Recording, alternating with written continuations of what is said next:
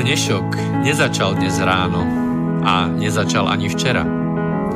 Na dnešok pozeráme cez minulé dni, mesiace, roky, desaťročia. V relácii Inforovnováha hľadáme odpovede na otázky, na otázky, ktoré kladie sám život, najmä ten spoločenský a politický. Dnešok totiž naozaj nezačal dnes ráno. Je pokračovaním včerajška, predvčerajška, baj udalostí spred 50, 80, 100 a viac rokov.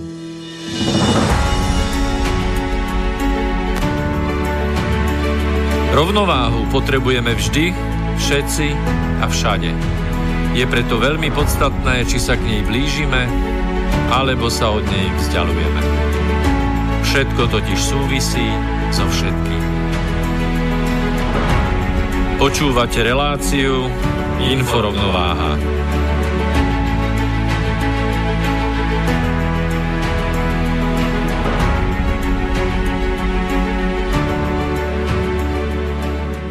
Príjemný dobrý večer po dlhých, dlhých sviatkoch, ktoré sme si, dúfam, nielen my, ale aj vy, všetci naši, ako hovoríme, priatelia, nielen poslucháči, do sítosti užili. Tu, máme tu dnes prvý pracovný deň, no a čo čert nechcel, rovno s ním prichádza 25. pokračovanie dnes už naozaj stálej relácie slobodného vysielača s názvom Inforovnováha. Dnes s podtitulom Okno do sveta. Ešte predtým, ako budeme hovoriť, čo to vlastne tým chceme povedať, si dovolím za mňa, ale samozrejme aj za môjho nepostradateľného kolegu Petra Luknára, ktorého teda aspoň takto narýchlo privítajme. A ja zároveň privítam môjho kolegu Miroslava Kantnera tak e, v našom mene si dovolíme vám popriať, aby sa vám splnili aspoň dve najdôležitejšie želania, ktoré vás v tejto chvíli, ako to hovorím, napadli. Nehovoríme o 100 želaniach, stačia tie dve, lebo ak vás napadli, tak sú tie najpodstatnejšie. Tak, e, prečo okno do sveta? Pretože ste nám písali mnohí, veľmi pekne ďakujeme za mimoriadne dobré ohlasy na posledné vysielanie o, eh, alebo sa hovorí Slovensku dokonca ostatné vysielanie o demokracii. Naozaj až prekvapujúco veľa pozitívnych a jednu veľmi negatívnu reakciu sme dosť obdržali. Ale tak to má byť, to je v poriadku. My vyvažujeme, my sme nikdy netvrdili a nebudeme tvrdiť, že sme komentátori politickí, alebo že sme politológovia alebo informátori politickí. Nič podobné. My proste niečo dlhodobo sledujeme, niečím sa dlhodobo zaoberáme, nám to dáva nejaký zmysel a ešte predtým, ako sme odvysielali prvú reláciu, tak sme dostali taký, taký nápad, že by to nejaký zmysel mohlo dávať aj vám. No a z vašich ohlasov a z počúvateľnosti tejto relácie sa dá pomerne jednoducho usúdiť, že našťastie sme stavili, ale áno, stavili sme správne. Takže prečo okno do sveta? No lebo to chcete. Chcete, aby sme sa vyjadrovali nielen k udalostiam, ktoré sa stali pred 10, 30, 80 a 294 rokmi, ale aj k tým, ktorí sa stali predčerom, predpredčerom, pretože správne mnohí tvrdíte, že ten dnešok je naozaj aj tým, čo sa stalo predvčerom, kreovaný a ovplyvnený. No a keďže hovoríme o prevčerajšku, nehovorím úplne presne, hovoríme najmä o udalostiach, ktoré sa spustili na pomerne e, ďalekom priestore našej možno zemegule e, v arabských končinách sveta, a keď to poviem takto, tak je úplne jednoznačné, že predovšetkým sa asi budeme venovať tomu, čoho sú dnešné noviny, médiá, ústa politikov, odborníkov, ale aj tých ob- absolútnych lajkov vysoko pravdepodobne dosť plné, pretože zatiaľ som ešte nestretol nikoho, kto by o tom niečo nevedel a niečo k tomu nechcel povedať. My sme mali tiež takéto nejaké nutkanie, že už keď teda niečo aktuálnejšie, tak by sme sa mohli vydať touto stopou. A priznám sa, keď sme to začali pred tromi dňami pripravovať, tak sme netušili, že prakticky dosť rovnakú myšlienku majú mnohí ďalší, či už redaktori, alebo iní, iní tvorcovia, a nielen na slobodnom vysielači, ale prakticky naozaj po, po všetkých, takmer všetkých médiách. S výnimkou tých hlavnoprúdových. Čo si ty o, tom myslíš, že te, ten hlavný prúd ako si nestíha dostatu, dostatočne informovať ľudí, čo sa to vlastne udialo? No dobre si to začal, podľa mňa on stíha, ale on stíha pekne vyberať tie bomboniky, ktoré sa mu hodia do tej mozaiky selektívnej, to znamená, že nie, že by o tom neinformovali. A my sme sa vlastne tiež rozhodli, rozhodli napriek tomu, že od rána, včera, dnes a dní, dní dozadu sa všetko točí okolo, okolo kríze na Blízkom východe po slovensky možno krízy. Ale krízy na Blízkom východe, ale v každom prípade sme si povedali, že, že pôjdeme do toho a skúsime tiež priniesť nejaký svoj pohľad alebo nejaké, nejaké. Ani nechcem sme... pohľad, skôr, skôr nejaké myšlienky na zamyslenie tých, ktorí to počúvajú. Áno, však ale naši posluchači vedia, že my vlastne nahadzujeme nejaké veci, ktoré, o ktorých nerozhodujeme, ne? lebo tá všeobecná pravda už nás poznáte, všeobecná pravda neexistuje, sú len rôzne uhly pohľadu. A mám taký pocit, že celý rok 2019 sa niesol v tom, že rok 2020 bude nejaký prelomový, zlomový, hej. Toľko sa o tom hovorilo, že vlastne už z kraja roka sa to aj stalo, lebo všetci to považujú za, za obrovský prelom. A hneď tretieho, prvý... Nie som si istý, či úplne všetci, a či tom vidia vôbec nejaký prelom, pretože iba narýchlo no, okrem... odskočím odskočím a tak mi odpustia vyznávateľia našej pani prezidentky. No, okrem mám, pani mám ten pocit, že pani prezidentka nevidí vôbec žiadny prelom. Ona vidí v tom, e, v tej jej reakcii, ja vidím absolútnu bezradnosť, nedodanie nôd, prípadne e, radšej bezpilotné ako zlé e, navigovanie na cieľ, pretože vyjadriť sa k niečomu takému, čo sa udialo, spôsobom dôležité, aby sa neeskalovalo napätie, je buď to mimoriadne nešťastný vtip, nemiestný, alebo potom to prvé, čo som hovoril ešte predtým. V každom prípade my ako občania Slovenska sme si vyjadrenie hlavy štátu v takomto význame určite nemali čím zaslúžiť. Tak ale je v zhode so šéfom NATO, pánom Stoltenbergom, ktorý povedal vlastne takú istú úžasnú vetu že on si želá, aby sa neeskalovalo napätie a treba všetko ukludniť. Ešte predtým, ako povieme, čo sa vlastne udialo, pretože musíme uznať, že nie všetci sú tak zahlbení do toho, čo sa deje, ako my dvaja, prípadne niektorí ďalší. Našťastie, áno, poviem našťastie, pretože my sme prakticky dva dní nič ne, nestíhali. E, naše manželky nám snáď nejako odpustia. My sme naozaj dva dní boli, boli v tomto zahlbení. Máme tu Keby ste to videli, tak by ste videli plný, kompletný stôl všetkých možných informácií. Akurát, že neviem, ako to my dostaneme do dvoch hodín. No skúsime aspoň niečo. To najpodstatnejšie si povedzme, potom sa vrátime tomu Stolzenbergovi. 3. 3. januára zautočil americký dron, čiže nie, že by ste nevedeli, ale pre istotu povieme, že to je lietadlo, ktoré nie je pilotované pilotom, ktoré, ktoré, ktorý v ňom sedí, je pilotované obvykle z nejakého iného miesta, rozhodne nie z toho samotného lietadla.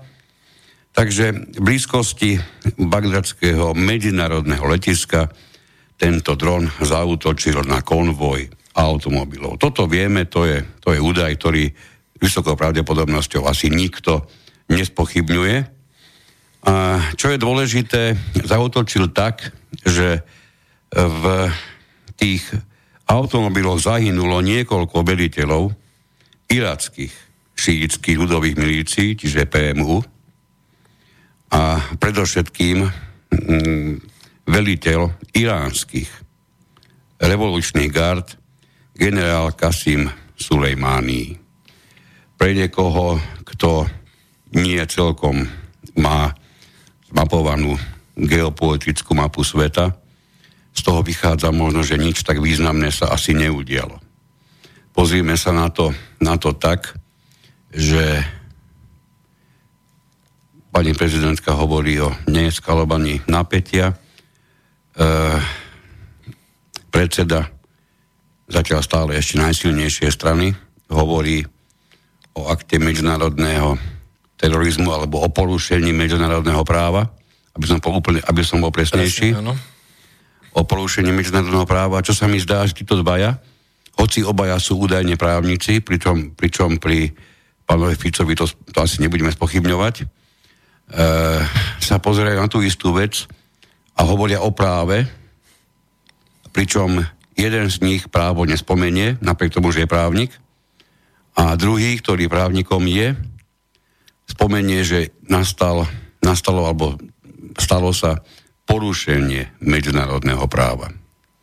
Neprichádza mi to tak, že by títo ľudia mohli absolvovať ten istý obor. Pretože jeden z nich sa musí kruto miliť.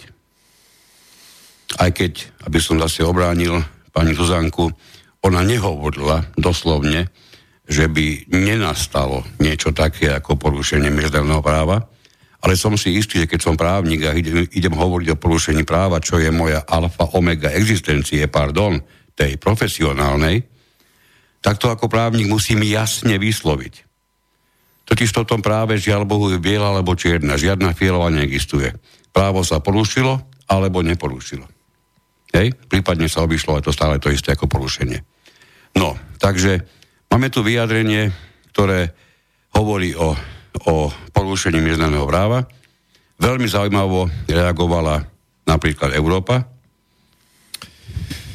tak e, ja, ja som si všimol napríklad e, vysoká pracovnička OSN sa vyjadrila s e, vysokou pravdepodobnosťou Áno. tiež v súlade s týmto, označila to ako akt porušenia medzinárodného práva a boli aj hlasy ostrejšie dokonca aj z americkej strany, z demokratickej strany, keď už sme to teda takto rozšírili, kde, kde sa hovorí o, o možno dokonca o akte, o vojnovom akte, ale keď si teda načal tú slovenskú politickú scénu, tak by sme si ju mohli prejsť, e, ja neviem, posledné tlačové besedy šéfa najsilnejšej stále strany vládnej, pána Fica, mi, a jeho statusy na Facebooku mi pripadajú, ako keby sedel v štúdiu v Banskej Bystrici, alebo tu štúdiu v Bratislave, lebo, lebo jeho vyjadrenia sa veľmi podobajú tomu, no, ešte si túto dôležitú vec čo tu my hovoríme.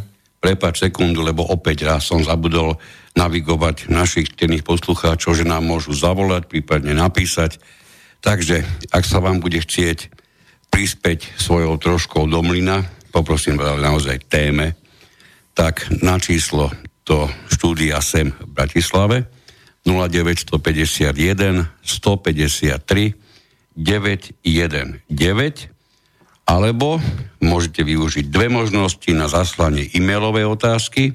Buď to pošlete na, na, na adresu studiozavinač slobodný vysielač.sk kde v prípade, ak ju nespracujeme hneď teraz, sa nám raz a navždy stratí z dohľadu, toľko ich tam chodí, alebo rozhodnete použiť našu e, redakčnú e-mailovú schránku, čiže redakcia zavináč inforovnováha.sk kde naopak žiadne vaše otázky nezmiznú a my ich určite skôr či neskôr e, aspoň tie najpodstatnejšie zapracujeme do niektorého z ďalších vysielaní v prípade, ak by sa na, na radu nedostali dnes.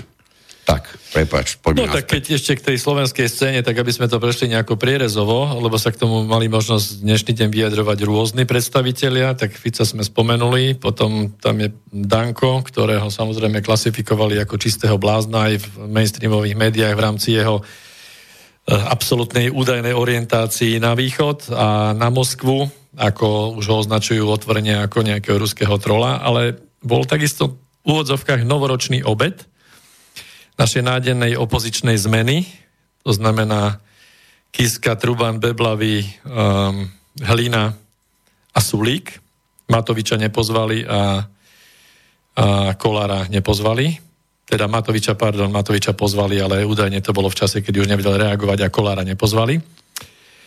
No a na tieto otázky, že ako to hodnotia, boli otázky položené jednoznačne, že či poprvé to hodnotia ako akt porušenia medzinárodného práva a žiadala to redaktorka vlastne od každého zvlášť. A druhá otázka, či by sa mali stiahnuť naši vojaci v počte 7, ktorých máme v Iraku, alebo nie. Tak jedine jednoznačne z tejto skvadry sa vyjadril uh, Richard Sulík, ktorý sa vyjadril ako právnik a povedal jednoznačne, že sa jedná o akt porušenia, z jeho strany porušenia uh, medzinárodného práva. A čo sa týka stiahnutia vojakov, to videl tak, že teda mala by sa to robiť v zhode, s tým sa dá v zásade súhlasiť, lebo nedajú sa robiť psie kusy v rámci nejakej medzinárodnej koordinovanej e, stratégie. Ale ostatní sa vyjadrili v podstate v zmysle, že odsudzujú akékoľvek násilie a tie blá, blá, blá boli okolo toho, ale konkrétne vlastne sa veľmi, veľmi vyhýbali na popísať tie veci jednoznačne. Hej? Takže toto je, čo sa týka tej našej, našej scény. Samozrejme, že... Doplním už len narýchlo e, to vyjadrenie z americkej strany, e, kde senátor za demokratickú stranu e, Murphy sa e, vyjadril tak, že Sulejmani je jednoznačný nepriateľ Spojených štátov, ale zároveň sa vyslobil, že Spojené štáty bez súhlasu kongresu zavraždili druhého najvyššie postaveného muža Iránu, čím vedome naštartovali možno ďalšiu veľmi vážnu a rozsiahlu vojnu v ďalšom regióne. Pomerne zaujímavé vyjadrenie niekoho, kto je senátorom. Ale úplne, úplne najideálnejšie je to, čo povedal v druhej polovici svojho vyjadrenia, že jeden z dôvodov, prečo zvyčajne nezabíjame najvyšších predstaviteľov cudzích krajín, Aké milé. je skutočnosť, že vieme, že by to viedlo k tomu, že bude následne zabitých viac Američanov. To iba by sme doplnili, čiže, že aj čiže takéto preto, preto nezab, ináč by zabíjali, hej, tak toto môžem uchopiť, ale nezabíjajú iných predstaviteľov, lebo by, lebo by dali do ohrozenia slo, svojich občanov, hej? Pozri sa, keď ti niekto ukáže e, modrý zošit a ty z toho pochopíš, že ten zošit je červený, prepáč, je to tvoj problém. Čokoľvek z toho zoberieš, čo sa týka našich poslucháčov. Tak. My sa dnes nehráme na pravdu, to ste dávno zistili. My nie sme tí odhalovatelia pravdy. Prečo? Aby sme, aby sme mali teraz jasno, že my nejdeme po opaku pravdy, lebo ani to samozrejme nie je to dôležité. Ale pokiaľ ide o pravdu, ja dlhodobo, a som rád, že aj kolega, zastávam jeden názor, že pravde, pravd môže byť niekoľko súčasne platných, bez toho, aby jedna vyrušovala druhú. A hra na jedinú, univerzálne platnú pravdu je obvykle hrou, prinášajúcou niekomu úžitok a inému opak ba nenazáš utrpenie. To je tá hra na jedinú správnu pravdu. Lebo keď je niečo raz čierne, neviem, či to môže byť ešte čiernejšie. To je nejaké tie vyjadrenia, že toto je ešte pravdivejšia pravda, ako je tá obyčajná pravda. Toto je demokratickejšia demokracia, To je ako tá tak, demokratická napríklad. demokracia. Čiže robiť rôzne stupne je nezmyselné, pretože bez toho, aby sme, aby sme to v tejto chvíli chceli dramatizovať, povedzme si iba jednu vec. Keď sa opýtate kohokoľvek na Slovensku, aké majú oči Číňania, ja som si prakticky istý, že vám unizono povieme, že také nejaké divné. To nie sú také ako naše oči, to sú proste divné. My nehovoríme škarečie, my nehovoríme proste divné. A teraz, keby ste sa transformovali do pozície, že ste od malička Číňanom, vaša sestra je Číňanka, vaša mama je Číňanka, babka je Číňanka a dostanete otázku, aké majú oči Európania, tak predsa nepoviete, že oni majú rovné a my máme také nejaké šikmé, divné a podobne. Nie, vy poviete divné. Takže jeden tvrdí, že divné a aj ten na druhej strane hovorí, že divné otázka znie, kto má pravdu. A vidíte, je to úplne jednoduché všetci. Lebo sa bavíme o uhle pohľadu, nie o pravde. My mnohokrát niečo za pravdu len vyhlasujeme. Alebo chceme vyhlasovať. Tým nemyslím nás dvoch, ale všeobecne ľudí. No a ako hovoril starý slovenský veľmi dôležitý diateľ Puzo, či Puco, pardon, e, ľudia mnohokrát nepotrebujú počuť pravdu.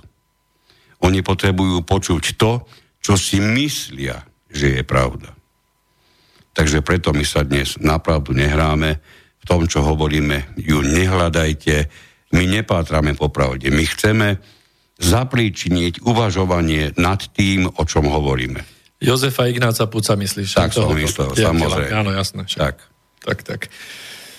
No, tak ja nadviažem e, k tomu, že dnes ma napríklad zaujalo v našich hlavných, hlavnopudových médiách zo pár riadkov. Možno keď z nich budem citovať, ani nebudete chápať, že to niekto tu vôbec mohol napísať, ale ale napísal. A ono je to tak, že nebolo by to vážne, alebo nebolo by to smutné, alebo smiešne, neviem, vyberte si, keby to bol nejaký, nejaký plátok okrajový, alebo niekto, kto je na okraji záujmu, ale v zásade je to človek, ktorý dostáva pravidelne veľmi široký priestor na vyjadrenia aj tohto typu. A zhodnotenie situácie v rámci tejto iránskej, môžeme už povedať teraz krízy, alebo blízkovýchodnej krízy novej, k tomu sa vyjadril slovom, že Irán je zločinecký režim, ríša islamistického fanatizmu a zla. Prosím? To je ten islám, ktorý vlastne vítame v ano, Európskej únii. To je, hovorí o tom istom Nie, islame? počkaj, ty zase milíš dva islamy. Ja to si milím islám jeden teda, s druhým. To nie je jeden islám ako druhý islám. Aha, tak dobre, tak v tomto prípade tu má pravdu. Takže tento je ten islamistické, e, islamistický fanatický a je to vlastne ríša zla, ako aha, Irán. Aha autokracia nepomerne nebezpečnejšia než tzv. islamský štát. Uh-huh. Autokracia ešte nebezpečnejšia. Chce sa mi na tomto, čo tvrdíš teraz, ja mám potuchu, asi do toho napísal, asi som sa tomu dostal aj ja, ale e, taká otázka.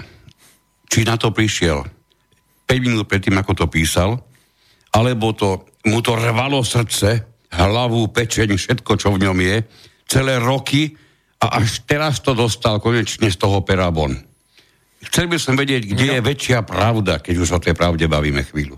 No, tak to si netrúfam povedať. A ďalej sa viedruje, že od Chomejnýho revolúcie iránskej vedú ajatoláhovia hybridnú náboženskú vojnu, slovo hybridné je veľmi, je veľmi áno, to je dôležitý Náboženskú význam. vojnu s cieľom stať sa mocenským hegemónom celého regiónu, a naplniť tak štátnu doktrínu v úvodzovkách, priama reč, zahnať Izrael do mora a urobiť zo šítskej vetvy islámu jedinú pravú vieru.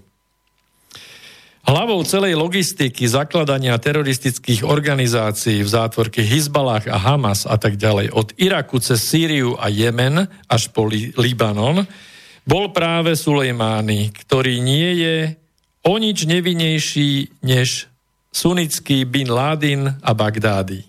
Ako hovorím, chcel by som vedieť, či ho to napadlo chvíľu predtým, ako to písal, uh, už mi je jasné, že kto to je, mi to mi tým doplo, či ho to napadlo tesne predtým, alebo to, hovorím, v sebe nosil chudáčisko celé roky a až teraz to konečne transformoval na svetlo Bože pán redaktor zo SME. Tak, pán iznám, známy pán, pán Šuc. No takže sme sa dozvedeli, že vlastne Irán je Irán je to celé zlo a je to vlastne islamistický fanatizmus a vlastne Bagdádiho e, a Bin Ládina dal naroveň so Sulejmanim, že by Sulejmani mal tiež nejakú spoločnú firmu s Bušovcami, ropnú, ako Bin Ládin. Keď to tak napísal a dal ho dokonca, on ho dal, áno, to dal do jednej roviny, no. keď tak napísal, tak to že myslel. No jediná rovina iná tam je, že jedni sú šiti a druhí sú suniti. Neviem, do akej miery mu to uchádza, lebo si je toho vedomý. No.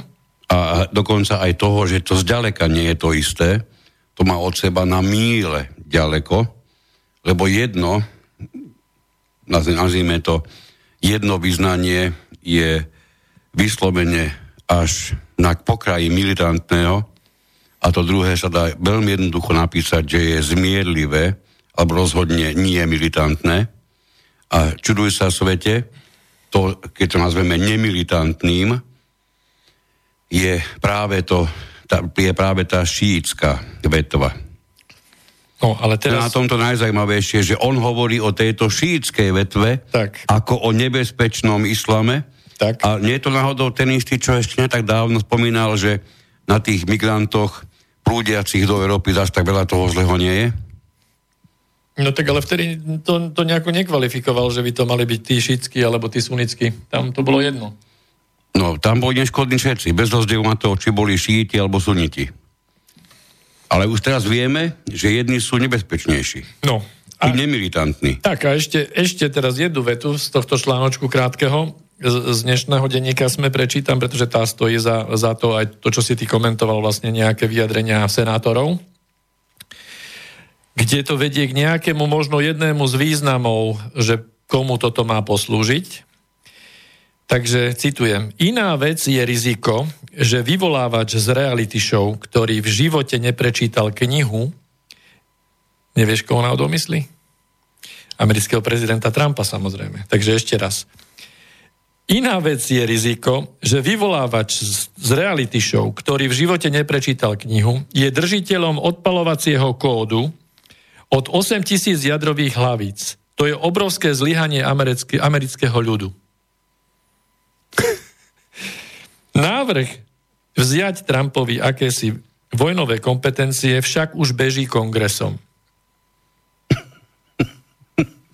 To, ja sa musím, pardon, za, tento, za tento smiech, ale teraz ja neviem seriózne, že či tento človek sa zobudil naozaj po dlhom zahrabaní, teraz do toho napadlo ako prvé, ešte v tom polospánku, alebo to myslí si byteľne vážne. No nie, že on píše pravidelne, to znamená, že zahrabaný nebol, čiže on je stále vyhrabaný, ale v podstate toto sú perly. Toto v tom sú prípade, v tom prípade perly. prepáč, musel by som sa cítiť mimoriadne motivovaný, aby som také niečo mohol napísať. No, dobre. Krásne na tom je, že neviem, čo si zistil ty, priznám sa, by sme išli každý po úplne inej línii a zistovali sme si úplne iné veci ale zatiaľ, zatiaľ ja som sa nedostal k tomu, kto to vlastne celé zorganizoval, lebo jedna, jedna názorová vetva hovorí, že priamo Trump. Je názorová vetva. Názorová vetva, lebo to tak pekne vyslovené názorová vetva. Alebo jedno krídlo GP. Napríklad. A iná názorová vetva, alebo konár, alebo čo to je, tvrdí, že to celé zosnoval Pompeo. Ej, a teraz, ja naozaj neviem, kde je pravda som sa nedostal tomu, aby som si prečítal vo veľýhodnom ani denníku N, ani v denníku SME, ani na Markíze nebolo vysielané nič. Vtedy som naštvaný, lebo ja furt neviem, kto to nakoniec pískal. Ono ešte tie rôz, rôzne konáre a rôzne stromy hovoria aj o tom, že či to bolo z dronu, alebo z Apača, z helikoptery, alebo z iného zariadenia Hej, toto je samozrejme ale vec technická, čiže možno, možno pokiaľ nás počúvajú naši kolegovia z Kasu z Beli, tak by, ak, ak sa im chce, mohli zareagovať a trochu nám vysvetliť, že kto všetko e, blízko medzinárodného letiska Bagdádu, kde príde vysoký predstaviteľ, druhý muž číslo 2 z Iránu príde na návštevu ako host do susedného Iraku, kde je v aute s e, jedným tiež z najvyšších veliteľov určitých ozbrojených zložiek Iraku. No. Hej, a, a tam, kto teda monitoruje a monitoroval túto oblasť? Monitoruje tam tú oblasť Irán, alebo to monitoruje Rusko? Koľko má kilometrov od Bagdadu do Sýrie? Alebo to monitorujú Američania, keďže v Iraku majú svoje jednotky? Alebo to monitoruje, monitoruje prípadne Izrael, ktorý tam má svoje záujmy. Čiže aké sú prípadne, to je zase technická vec, aké sú, aké sú možnosti a kto všetko o tom mohol vedieť a kto všetko o tom mohol niečo povedať, alebo kto o tom niečo vedel a nepovedal. To znamená, že samozrejme to sú všetko otázky, ktoré sú nahodené. Určite nechceme prísť k nejakému záveru dnes, pretože ten záver to sa uvidí o, o niekoľko týždňov, teda zväčša to tak predpokladáme, že sa to nejako vyvrbí, začne to liesť von. S tým, že budeme sa musieť zase zmieriť, o tom, e, zmieriť s tým, že e, pre mnohých to bude nepríjemné prekvapenie, pretože opäť nepôjde o pravdu. Tak ako je doteraz nevypátrané, kto v skutočnosti zhodil dvojičky a ešte mnoho iných udalostí doteraz nebolo ozrejmených, A na rozdiel od, od týchto otázok dnes perfektne všetci vieme, aké to malo dôsledky. Ak si pamätáte, vy, čo počúvate pravidelne, informovnováhu, viete, že práve týmto sme sa v jednom z vysielaní zaoberali, že nie je dôležité, čo sa udialo, v porovnaní s tým, aké to má dôsledky. Čiže túto už teraz sa môžeme zmieriť, že nebudeme asi vidieť nikdy presne, čo sa stalo. Určite nie. Ale rozhodne budeme vedieť, čo to znamená. No ale rozhodne vieme jednu vec. My sme tu v našich reláciách sa zaviazali k tomu, že možno toto teraz urobím také nejaké antre ešte pred prestávkou a dáme si potom pesničku, ale keďže aj veľa, veľa našich poslucháčov alebo aj ľudí z nášho okolia nám hovoria, že síce dobre rozoberáme nejaké skutočnosti, ale dôležitejšie je, že musíme ukazovať alebo snažiť sa prinášať nejaké riešenia. Samozrejme, že je vám všetkým jasné, že riešenie v takomto prípade, ako svet momentálne funguje, ako je nastavený, sú veľmi ťažké a nemáme patent na, na riešenie, ale m- možno by sme sa mohli zhodnúť na tých troch základných bodoch, ktoré sme už tu my niekoľkokrát predniesli. A to je to, že uh, táto akcia má vlastne tri základné charakteristiky. A to sú charakteristiky, ktoré sú presným opakom toho, ako, ako by mali tie charakteristiky vyzerať, aby ten náš svet v budúcnosti smeroval k tomu dobrému alebo k tomu lepšiemu. Prvé je, že táto akcia je v podstate a bola a je, a je neviditeľná. To znamená, že svet nemôže fungovať v zhode, pokiaľ sa budú robiť psie kusy. Neviditeľné. Neviditeľné, zakryté v troch vrstvách, hej, s deep stateom a všetkým možným potočeným Jednoducho takto sa nikdy na tejto zemi nedostaneme k nejakej zhode a nikdy nebude lepšie. Druhý základný pilier Možno je... bude lepšie, alebo niekomu. Niekomu. No niekomu je lepšie. Niekomu bude fantastický, tak. ale na druhej strane budú, budú veľké percentá tých, ktorí to budú celé vlastne spôsobovať, že tým pár ľuďom je fantastický. Tak. Druhý pilier je vlastne presne to, o čom my sa snažíme hovoriť, to je rovnováha. Čiže snažiť sa pri každom konflikte dostať do nejakej rovnováhy. Čím? No jedine dialogom. To znamená otvorene hovoriť o tom, ako vyvážiť situáciu tak, aby všetky zúčastnené strany boli aspoň ako tak spokojné. Nie je možné konať na základe nerovnovážnosti a táto akcia je opäť exemplárnym prípadom nerovnovážnosti tohto sveta. No a tretí bod je sloboda. Ale sloboda so zodpovednosťou, ako to hovoríme, a toto bol takisto absolútny akt neslobody. Bol to tiež útok na slobodu. Pretože nemáme sa my starať do iných končín sveta v zmysle tom, že akú majú mať vieru, aké majú mať spoločenské zriadenie, čo majú robiť, čo si majú myslieť. To je naozaj sloboda každého a jeho zodpovednosť. No ešte predtým, ako dáme pesničku ešte narýchlo, uh, jeden z mailov ktorý musíme dostať nejaké, aj nejaké negatívne. E, dobrý večer do štúdia. Túto tému už veľmi podrobne prebral na Slobodnom vysielači v hodine Vlka samotný Vlk a Boris, takže podľa mňa už len mlátite prázdnu slamu. E, pokiaľ ide o toto, my sme mali tiež ten pocit, že budeme už len možno doplňať niečo, čo bolo povedané na veľkej ploche a určite uchopené dobrým spôsobom my sa nesnažíme ani, ani mapovať to, čo už bolo povedané. Áno, pozdravujeme do Plzne a do Kotolne. Samozrejme. Každú hodinu pribúdajú ďalšie a nové poznatky, nové a nové informácie, ktoré predtým nemohli byť použité vo vysielaní. Takže ja som si istý, keď sme robili zajtra tú reláciu, budeme vedieť zase aj my už ďaleko viac, ako vieme dnes. Ešte aj zajtra bude nejaká relácia, myslím. Ešte ich bude veľa určite. No a predsa len poslal otázku, je to Miro, e, poslucháč, že dnes, bolo odmietnuté, dnes boli odmietnuté víza iránskému diplomatovi zo strany Spojených štátov, ktorý chcel vystúpiť v OSN a predniesť svoj prejav. Tak.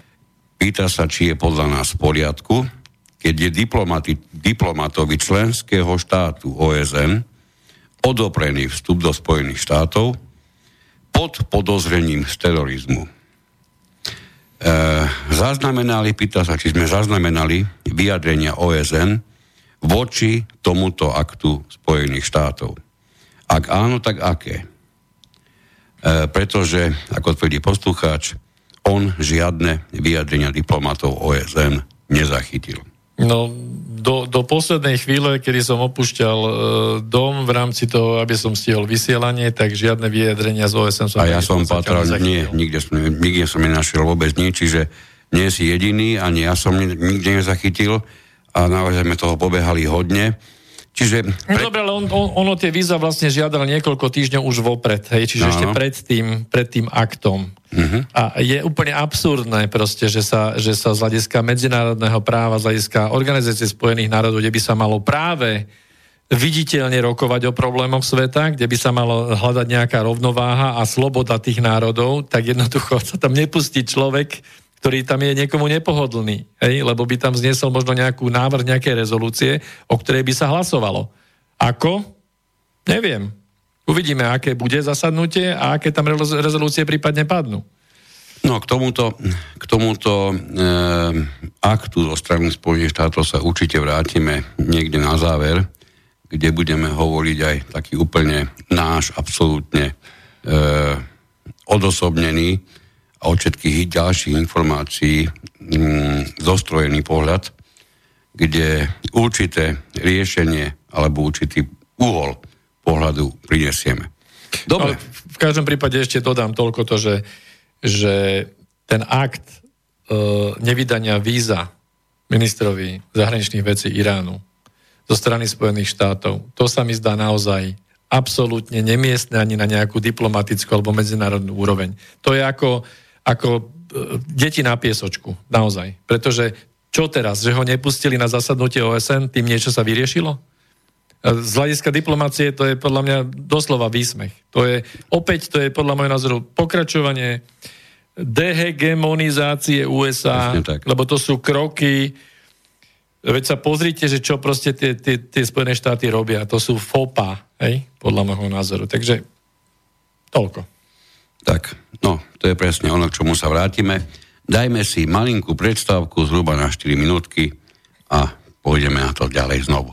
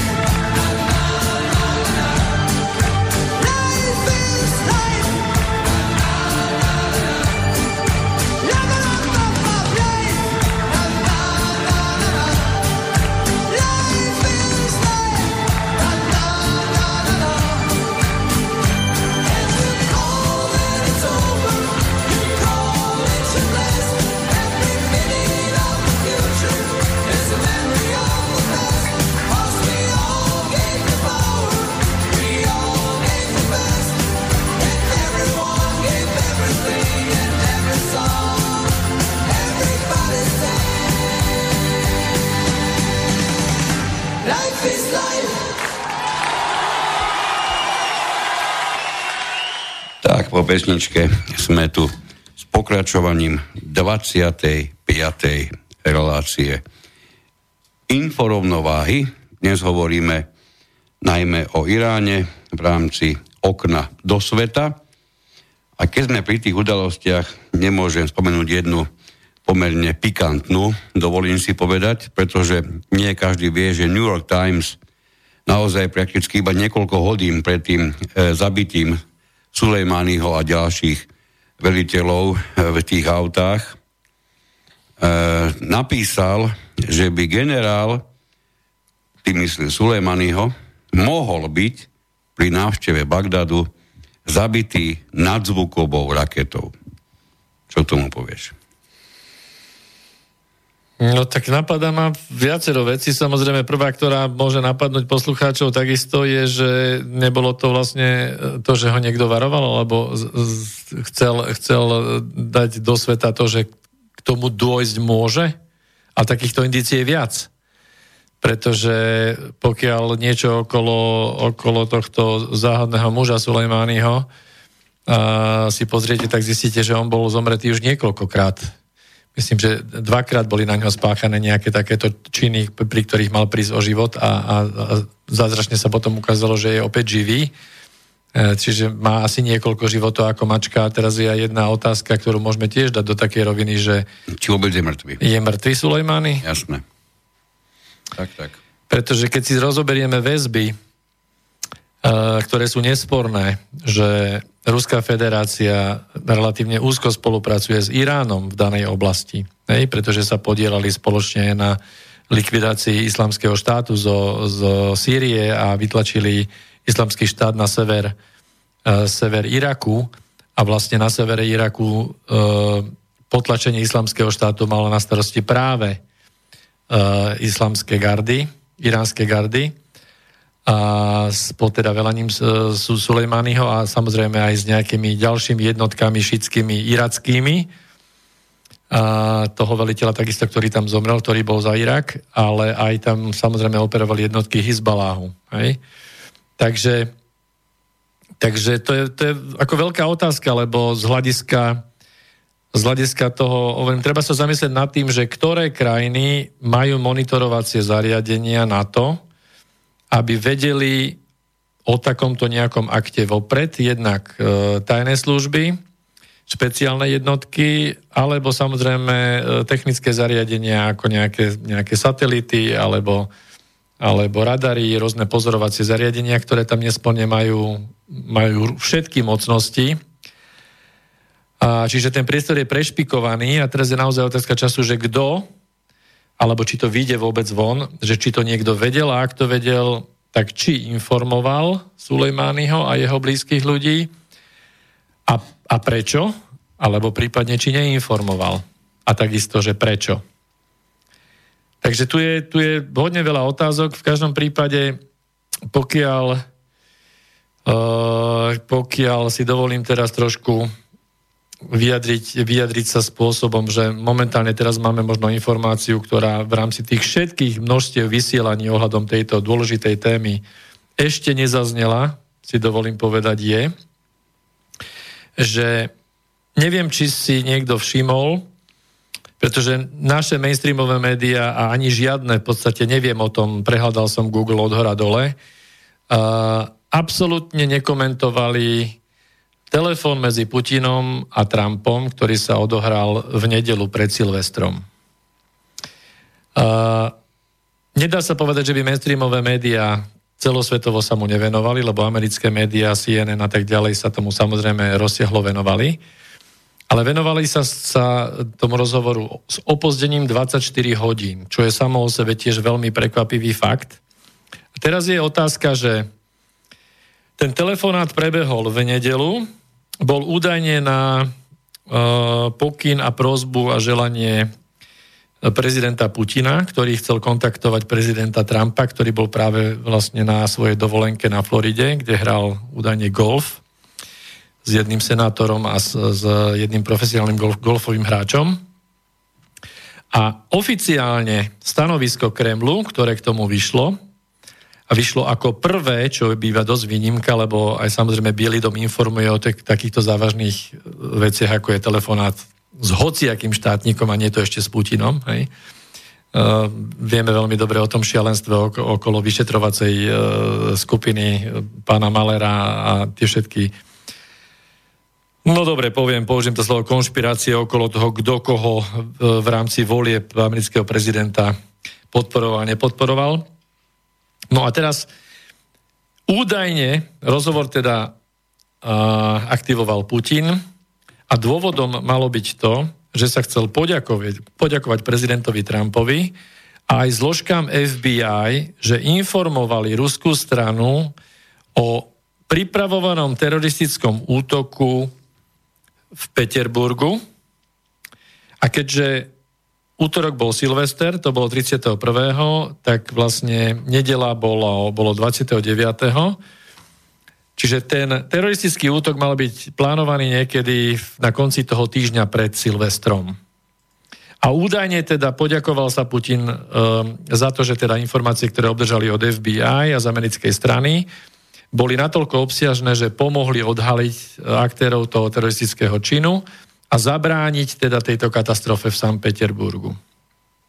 Zároveň to údajne využil aj na to, že sa dohodol s Trumpom ohľadom kontroly zbraní obidvoch mocností. Čiže ako keby nejaká nová aktivita v rámci urovnania tých narušených zmluv, o, ktoré boli zrušené ohľadom raket stredného doletu a podobne, tie, tie staré dohody, ktoré prestali platiť. No ale čo je na tomto celé zaujímavé, je to, že okolo tejto, tohto telefonátu koluje v amerických médiách a samozrejme aj v e, Senáte a v kongrese množstvo dohadov, pretože ten telefonát bol minimálne mimoriadne neštandardný, lebo sa konal nie v Bielom dome, konal sa na Floride, vlastne v súkromnom centre, konal sa v nedelu, čiže ani nie v pracovný deň. A účastníci tohto rozhovoru neboli podľa toho, ako by vlastne v rámci administratívy a v rámci tých pravidiel zachovania národnej bezpečnosti všetky hovorí amerického prezidenta musia prebiehať za prítomnosti určitých činiteľov. Sú na to veľmi prísne, prísne predpisy. To znamená, že aby prezident, teda aj Trump, bol pod prísnym dohľadom určitých zložiek, ktoré musia pri každom takomto telefonáte byť. No a tento telefonát sa konal teda mimo dosah uh, managementu a administratívy Bieleho domu, Bielý dom reagoval na ten telefonát až s 24, hodiny, no, s 24 hodinovým opozdením. Uh, a teraz v Spojených štátoch naozaj ide veľká rozpráva o tom, že či to bolo telefonát, ktorý prekročil rámec uh, právomoci prezidenta, či si prezident neuzurpoval v podstate nejaké, nejaké právomoci na úkor národnej bezpečnosti, čiže znovu to oživilo nejaké tie dohady ohľadom nejakého prípadného impeachmentu, Zaktivizovali sa ľudia okolo pána Malera, čiže znovu ako vyšetrovanie prepojenia na Ruskú federáciu a podobne. Ale prečo to celé hovorím? A nemôže mať tento telefonát nejaký súvis s tým, čo sa dialo potom? No, nemáme to ako vylúčiť ani, ani potvrdiť. Toto nevieme. Samozrejme, je to, je to otázka, ktoré sa určite ešte, ešte budeme venovať, ale nemáme záver jednoznačne nemáme, možno nikdy mať nebudeme. Je to len jedno, jeden kamienok do celej mozaiky. Do akej miery komu zapadá, to už je, to už je niečo, čo mm, si nejako nastaví každý sám. V každom prípade uh, už od leta sa tiahne z Bieleho domu tá informácia, že uh, postupne prezident Trump okliešťuje množstvo ľudí z toho stredného a vysokého manažmentu e, Bieleho domu pri týchto Áno, rozhovoroch. No. A otázka je, že, že prečo? Čo sa zmenilo? Samozrejme, že je otázka, že v podstate musíme si povedať, že hneď 1.1. sme už v roku 2020, kde v novembri sú americké prezidentské voľby. To znamená, že v podstate táto akcia určite zapadá aj do rámca procesu začatia volebnej kampane, či už sa nám to zdá tak alebo onak, či je to, či je to veľmi cynické, ale ako v rámci kampane Spojených štátov amerických sa diali a dejú vždy neskutočné veci, tak toto je jedna z nich. Otázka je samozrejme, že uh, zavraždením takto vysokého predstaviteľa, tam je tá otázka, že čo keby, čo keby Irán, tak ako predchádzalo tomuto aktu, predchádzala nejaká výmena zo pár rakiet e, smerom na amerických vojakov, smerom na, na iránskych vojakov alebo smerom na tieto zložky, ktoré pracovali v Iraku proti islamskému štátu. Vrátanie obliehania ambasády v tak, Bagdade, tak, že? Áno, trošičku v Bagdade to tam spravili na ambasáde, že musia viac ako vymalovať. E, po novom roku asi veľmi bujaro oslavovali. áno. Trošku cynicky som to teraz povedal, ale je to tak. No a teraz je, teraz je tá otázka, že keby len tak po výmene takýchto nejakých rakiet a trošičku eskalovania napätia, ale tak jemne, sa odhodlal Irán, že jednoducho zostreli lietadlo s Pompeom napríklad. Hej? Alebo tak, ako to povedal vlastne aj, aj Fico na tej tlačovke. Alebo skúsme si predstaviť hociakého predstaviteľa, muža číslo 2 v nejakej významnej krajine. Hej? Treba z Čína. Tu sme sa dostali na jednej, jednej úrovni, ktorú myslím, že pre našich poslucháčov asi nebude potrebné nejak zvlášť rozoberať, pretože som si tým istý, že e, receptory v tomto zmysle majú mimoriadne správne a citlivo nastavené. Nemôže totiž ani ten najzaritejší e, štandardný brániteľ, keď to nazvem takto, kulantne Spojených štátov, nevidieť ten do očí bijúci absolútne rozdielný prístup pri neporovnateľných udalostiach, lebo pozrieme sa, akú lavínu udalostí spustilo údajné zabitie, nezabitie, e, potom oživenie, potom pán Boh vie ešte čo, jedného bývalého agenta Skripala, čo to všetko spustilo, vrátanie povedania diplomatov a všetkého možného, aký bol ten, aký bol ten Rus v tomto smere strašný, aký, aký výstražný moment sa z toho okamžite robil. Pritom mnohým vrtalo v hlave, ako sa mohlo stať, že jedna časť zasahujúcich policajtov bola v skafandroch a iná štandardných tých anglických blembáčikoch a nechránená absolútne ničím a informáciu o tom, že by pri tom zásahu zároveň e, podľahlo aj niekoľko zahujúcich policajtov, nikto nedostal. Čiže mimoriadne veľa otázok. Napriek tomu vyhostenie diplomatov obrovský medzinárodný, ako by hovorili naši západní susedia, priekak. A tu sa spustí prakticky takmer nulová lavína po vražde, lebo keď to, keď to seriózne človek povie, tak je to vražda, ozaj vysoko postaveného činovníka štátu, dokonca na území iného štátu. A táto vražda, alebo minimálne tento prehrešok voči medzinárodnému právu, nie je ešte ani v tej úrovni, že by bolo čo len niekde uvažované, čo len okrajovo, že sa vyhostí čo len jeden americký diplomat. Od hoci kadiel. Nič. Čiže naozaj máme dva úplne odlišné prístupy. Máme nejaký telefónik, sekundičku. Dobrý večer, prajem, počujeme sa. Haló. Ahoj Miki, ahoj Peťo, tu je Peter z Kasus Belli. Ahoj, ahoj. Tak si nás počúval, hej? Ahoj, chvíľočku som vás počúval pred pesničkou. Áno. Som v prenosovom, v prenosovom voze číslo 1, to je auto. Dobre. Že e, budem vedieť aspoň čo si odpovedať z toho, čo ste chceli vedieť. Výborne. Uh, bolo to strieľané raketou no, nejakým novým typom, tuším Hellfire z MQ-9 z Reapera. Je to bezpilotný aeroplán s turbovrtulovým pohonom Výborne. Ktorý, Američ, ktorý Američania momentálne dokonca zrušili vo svojej výzbroji, už ho prestávajú používať a predávajú ho pod cenu uh, svojim partnerom, ako je, tuším, Anglicko a podobne, Francúzi, neviem, či nekúpili. Uh-huh. by sme museli si vypočuť poslednú reláciu, kde to Tony Kasus Belli vysvetloval. Uh-huh. A ten človek, ktorý takéto, takýto aeroplán riadi, tak sedí desi v kontajneri v, v bunke niekde v Spojených štátoch.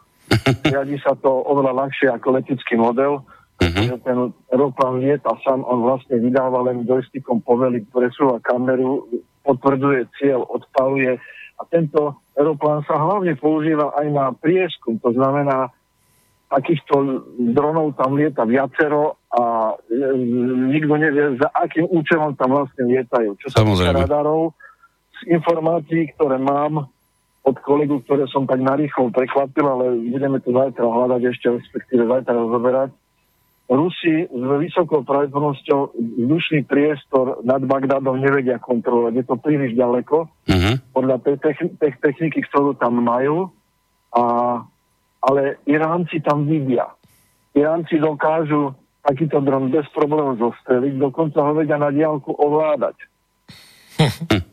Prečo to neurobili? Uh-huh. Nikto zrejme z nich nepredpokladal, zrejme, že by niečo také Američania spravili pri tom, že, že vlastne tento druhý najvyšší štátny človek z, z Iránu bol pozvaný do Bagdadu. Tak. To vysoká štátna návšteva. Čiže je, celé je to veľmi čudné. V každom prípade e, hlavne kto to celé vymyslel, není jasné.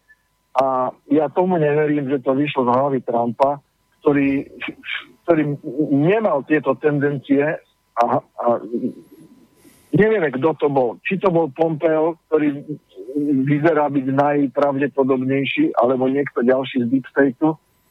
A je to typická ukážka akcia a reakcie. Urobím v rámci neštrukturálneho riadenia nejakú akciu, nejakým spôsobom sa tu budem snažiť korigovať, ale ako to v skutočnosti dopadne, neviem. Mm-hmm. Ale keďže tento, tento systém svetového predátora alebo policajta e, kope z posledného, ale ešte má dostatok síly, má najväčšiu armádu na svete jednoznačne, tak e, to skúsili, pretože sa nevedeli v tomto regiónu e, ako pohnúť ďalej, pretože im to nevychádza tak, ako chceli. V súčasnosti z toho, čo viem, a neviem, či ste to už nerozoberali, e, podľa zmluvy ktoré majú podpísané o vojakov, majú na to rok. To znamená, predpokladám, že ten rok budú korumpovať a robiť všetko na svete, aby o to nemuseli odísť, pretože oni akože zo Sýrie odišli a odsťahovali sa vlastne do Iraku, odkiaľ robili ano. na sírske územie výpady, a podobné veci. To je tá zmluva ešte Obamová, Obamová zmluva ešte z roku 2014. Ale ty tá teraz myslíš to... o nočnej povednej lehote. Ale ty áno. teraz myslíš to uznesenie irackého parlamentu, ktoré zas, ktorý zasadal a uznesol sa, že majú opustiť všetky, všetky cudzie armády iracký priestor. Hej, to myslíš? A myslím to, ale oni keď zvezmú zmluvu, že majú na to tak. rok, tak budú sa odtiaľ za rok stiahovať. Uh-huh. Áno, áno. Čo sa týka vzdušného priestoru, Američania plne kontrolujú vzdušný priestor Iraku, ja volám Irak a Sýriu e, strelnicou, pretože tá, tá Sýria už je na tom v súčasnosti podstatne lepšie, ale donedávno to tak nebolo a tam tie letecké síly si môžu robiť vlastne čo chcú. Neexistuje žiadna normálna protizdušná obrana a Irak, keďže je vlastne kolóniou Spojených štátov, nemá takúto možnosť niečo s tým urobiť. Takže z hľadiska toho vojenského je to úplne Eldorado, čo si tam Američania zmyslia, to urobia. Peter, iba narýchlo k tomu, čo si hovoril, jednak ten Pompeo, no nebol to náhodou on, ktorý tvrdil vo svojom vyjadrení, že po tom ataku iránsky ľudia tancujú od radosti v uliciach?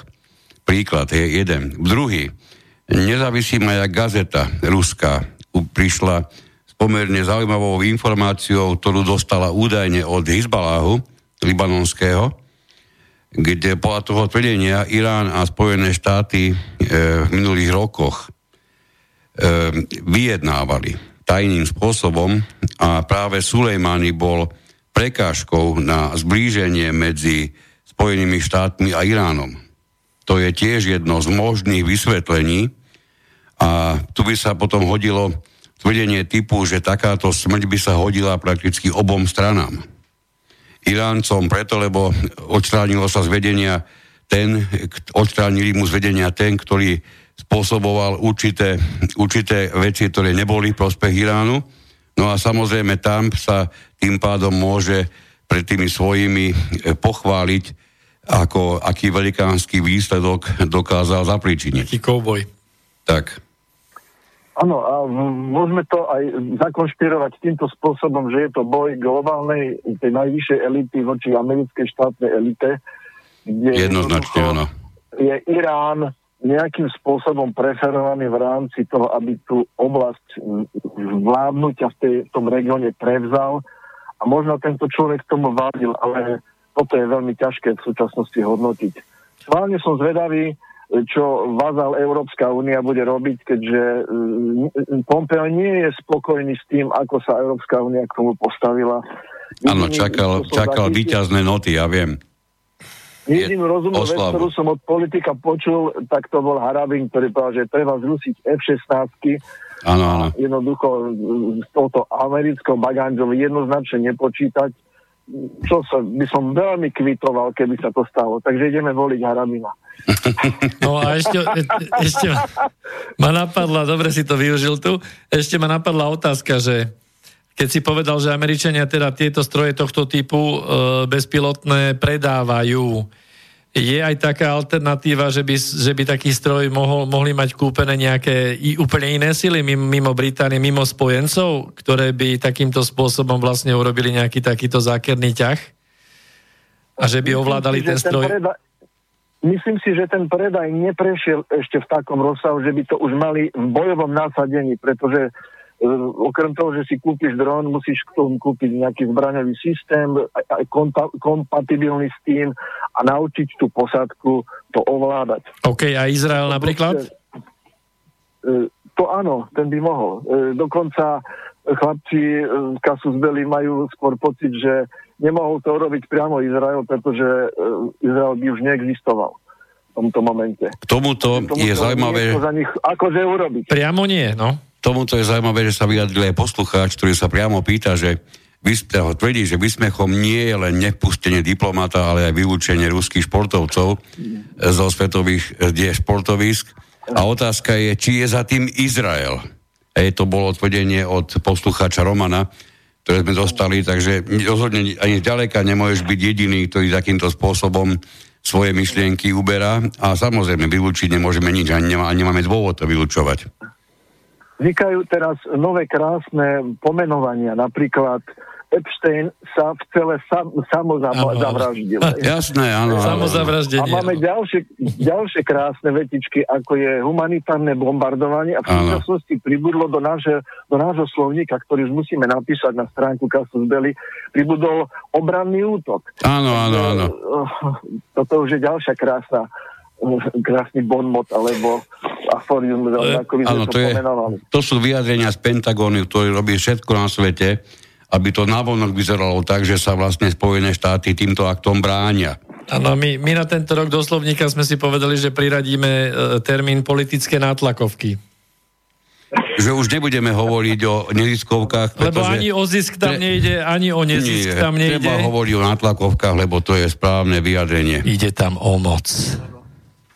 Dobre, Peter. Čiže oveľa. Taký, Veľmi pekne ďakujeme. Alebo, alebo, alebo máme tzv. E, politických analytikov, ako je napríklad Jaroslav Naď. No, vidíš to. Knižko, tuším. To sú ďalší experti, alebo taký Galko sú bojovníci, alebo tak. Sopliak, e, ja som to mal, e, ešte vtedy bol Sopliak, Martin Fedor bol minister obrany. Áno. To je čím, čím väčší trúlo, tým lepší minister. Takže... No keď si to všimneš... Už, už som sa vykecal. V kra- krajinách to periférnych to platí. A, tam dokonca sa takmer prioritne už v poslednom čase dostávajú k takýmto funkciám ženy. Hej. Áno, áno. Čiže... Áno, ako pani Lajnová. Tak.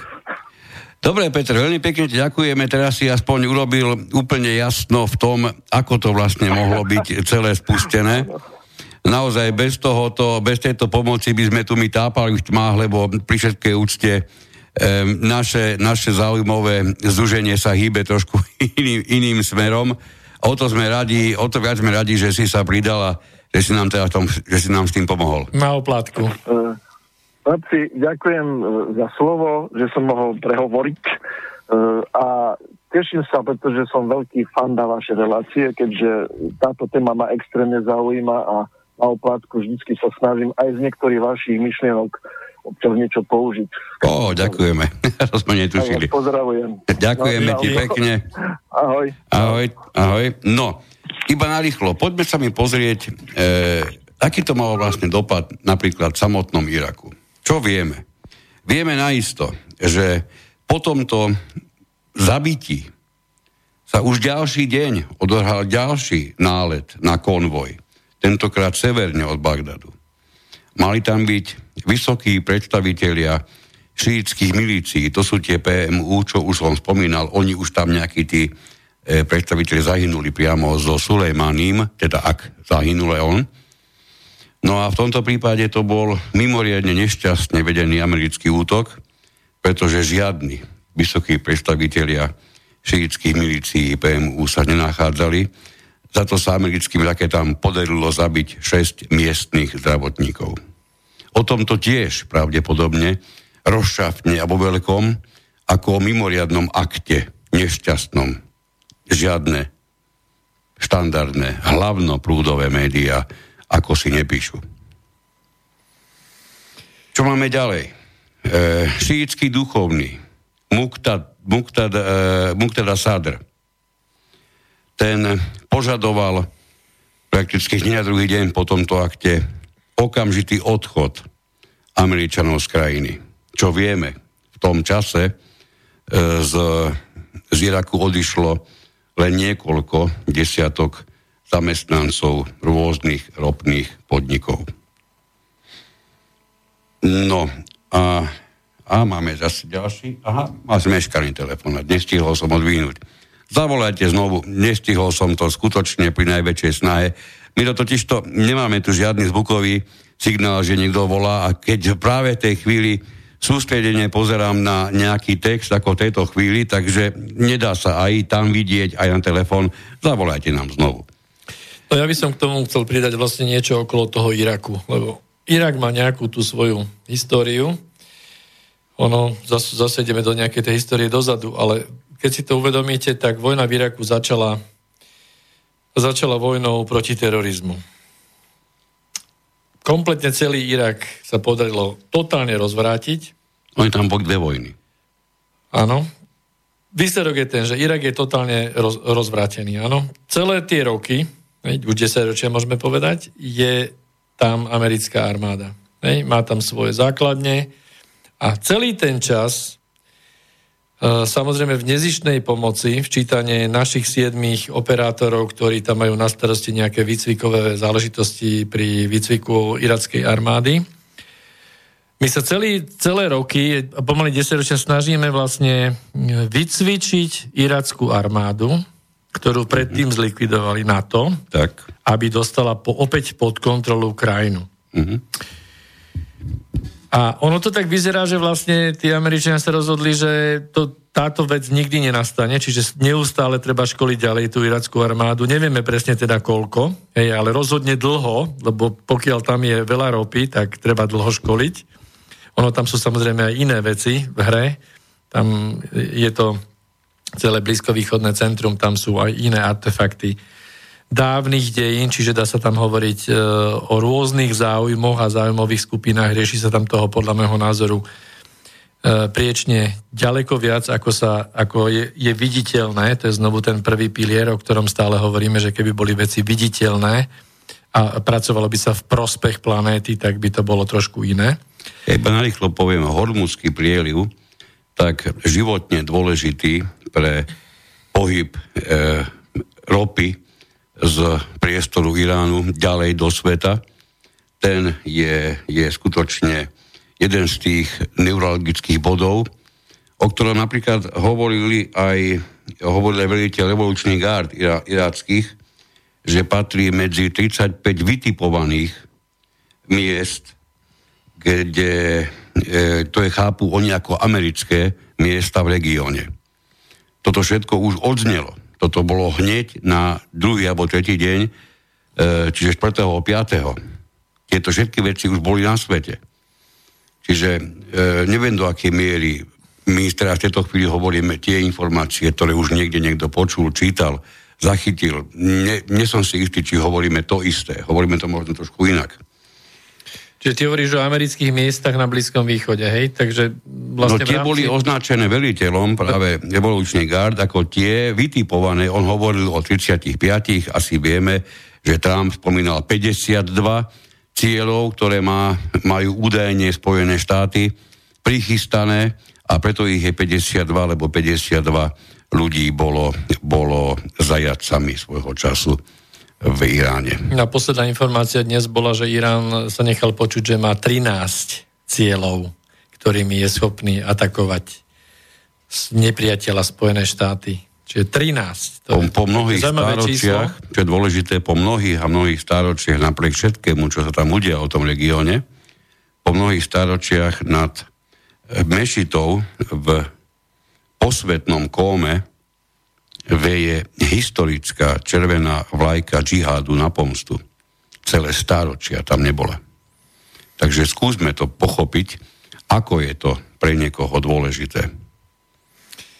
Ale v každom prípade z tých 52 miest, čo si spomenul, že spomenul teda americký prezident údajne, uh, neviem, ako môžeme v civilizovanom svete my uh, schvalovať vôbec, či sa nad tým zamýšľame, lebo to, tam bolo, vyslovene bola citácia, že medzi tými 52 miestami, ktoré majú Spojené štáty pripravené na odvetu, odvety k odvete, to je starý zákon, zub za zub, oko za oko.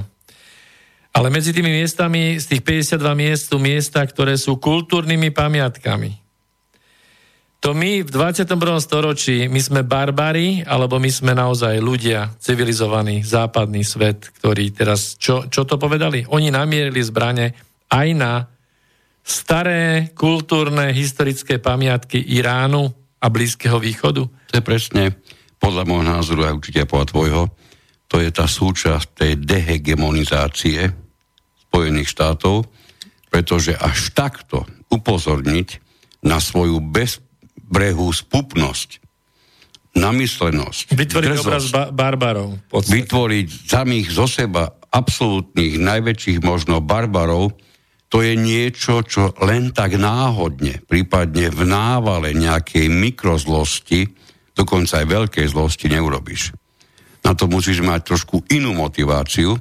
A to je to, čo sme hovorili, že určite budeme skôr či neskôr, pôvodne sme asi na konci, ale nevadí, kľudne môžeme skonštatovať už, už teraz, že toto všetko, čo sa tam odohralo, vrátanie tých reakcií, vrátanie tých mnohokrát sa zdá až bezmyšlienkových tvrdení, toto všetko pripomína nám, ktorí sa tomu venujeme z tohoto uhla pohľadu, hlavne to, ako keby išlo o cielený akt dehegemonizácie Spojených štátov, ktorá takto my, aspoň my dvaja vnímame, na to sme ustálení názorovo. Aha, máme ten telefon.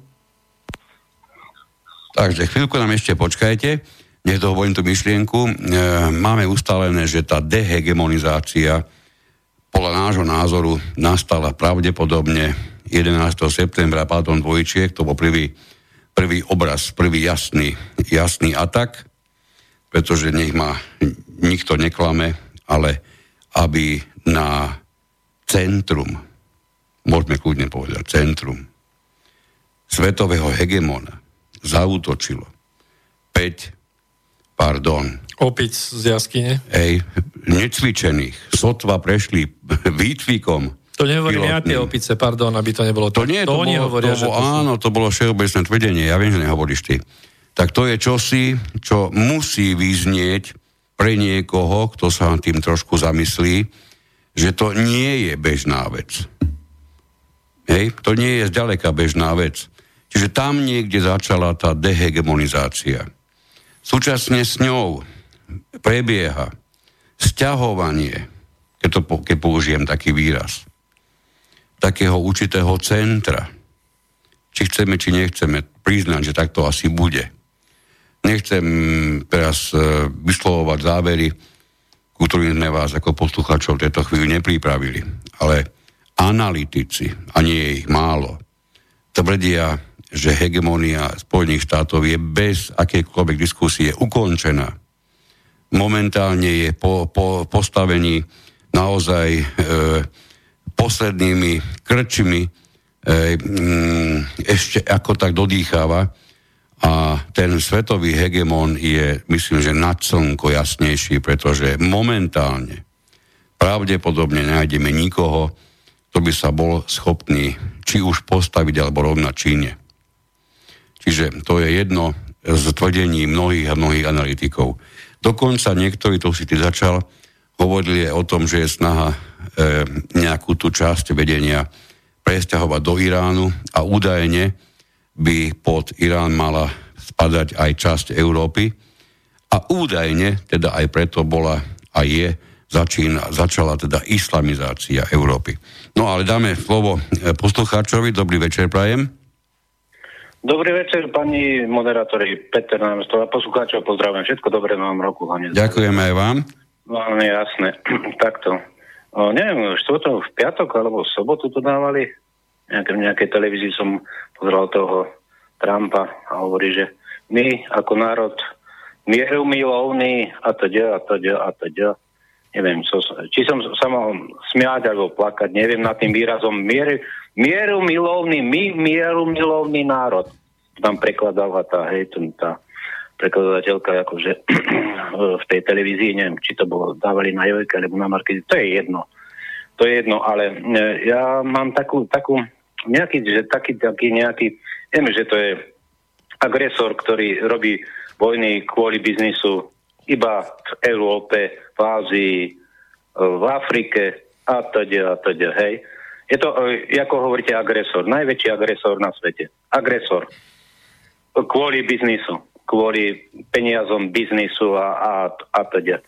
No, a ja by som sa chcel opýtať, čo, myslí, čo si myslíte, čo by povedal na to ten náš pán uh, minister v demisii, uh, pán minister uh, Vajčák na, na toto, že ako by sa on k, tej, k tejto, k tomuto um, tejto udalosti vyjadril? Čo by, čo by on asi povedal? Nedalo by sa ho nejako zakontaktovať a opýtať sa ho na toto? Ja neviem, nebudem, hovoriť, nebudem hovoriť za kolegu, poviem za seba. Nie, že by som to považoval za absolútne vylúčené, ale čo ja považujem za absolútne vylúčené, sedieť za, tak povediať, jedným mikrofónom s týmto človekom demisí, pretože to si ja skutočne ani v najhoršom sne nechcem a neviem predstaviť. Čiže určite sa priamo pýtať nebudeme. Som mimoriadne vzdialený jeho myšlienkam, jeho spôsobu existencie, e, vôbec e, ako niekto podá demisiu a naďalej funguje v úrade, na to potrebujete mimoriadne zaujímavý úlomok v hlave, ten mne evidentne chýba. Takže týmto by som sa veľmi nerád zaoberať, čo si on môže myslieť. Konec koncov myslím si, že bude mať teraz pomerne zaujímavú, zaujímavé, zaujímavú časť svojej existencie pred sebou, lebo počúvajúc dnešnú tlačovú konferenciu e, predsedu Smeru, tak to zrovna nevyzerá tak, že by sa vyjadrenie e, Slovenska hýbalo pre, hýbalo v smere, ktorý by, ktorému by pán de, v demisii mo, mohutne išiel zatlieskať. Takže tam bude pomerne zaujímavá situácia. No ale pán Demisi už povedal, že od, odchádza z politiky, čiže už ani jeho, on sa k tomu ani vidíte nevyjadroval, ani sa k tomu podľa mňa nevyjadrí. Ani nebude. On, on už odchádza do, do, do teplých končín. Tak. Ja, ja, no tak, ja, ja som tak myslel, že viete, ako on je pracovník vlastne OSN, hej? OSN? Tak, tak, tak. No, no, no, no.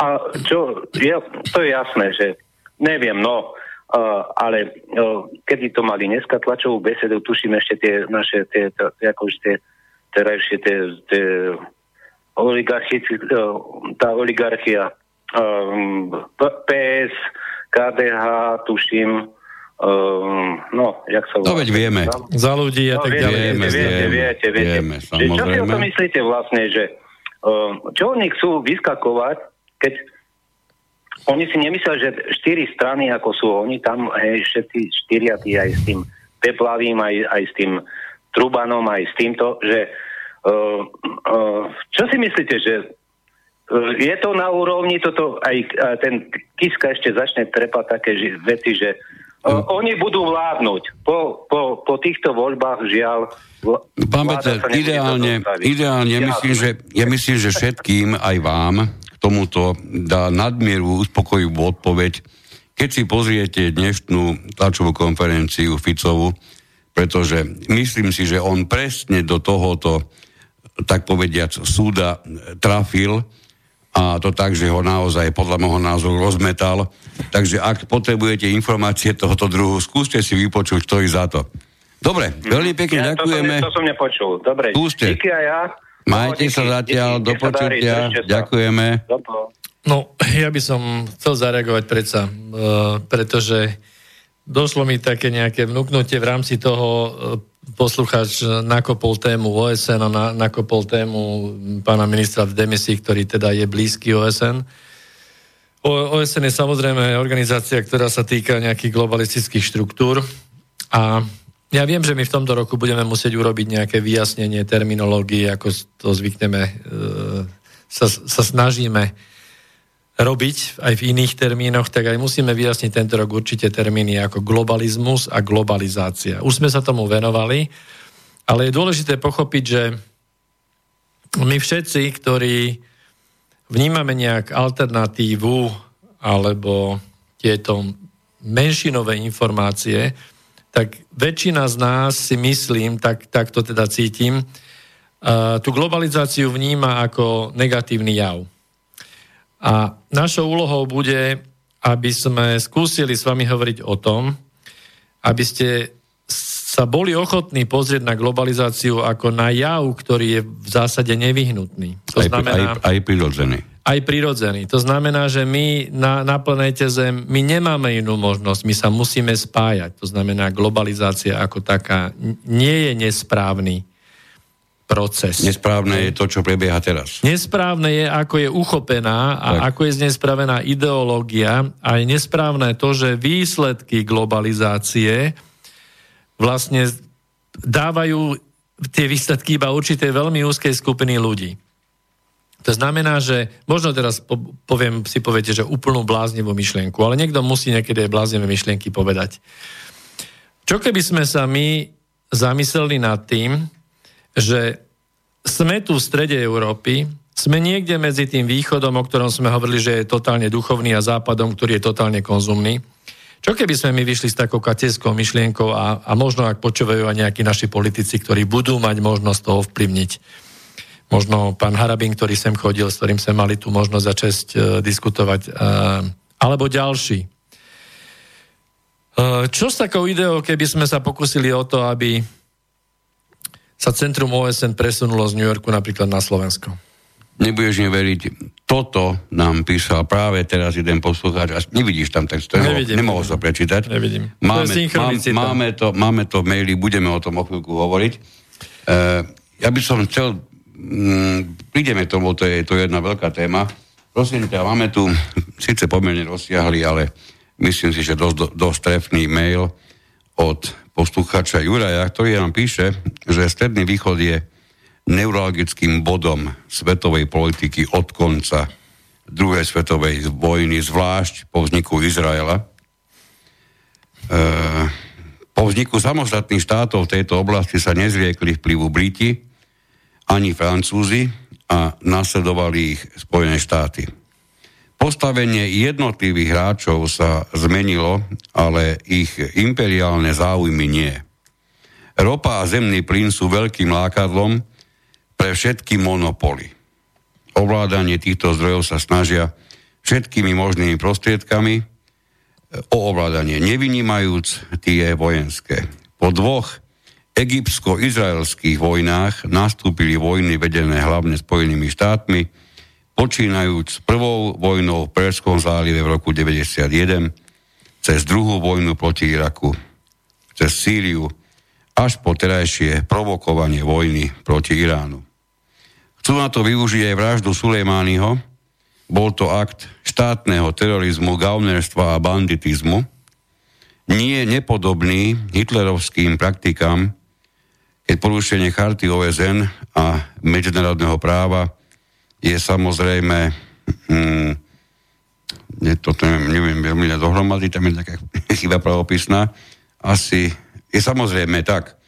Jediní, ktorí majú na tom eminentný záujem, sú hlavne Spojené štáty a Izrael.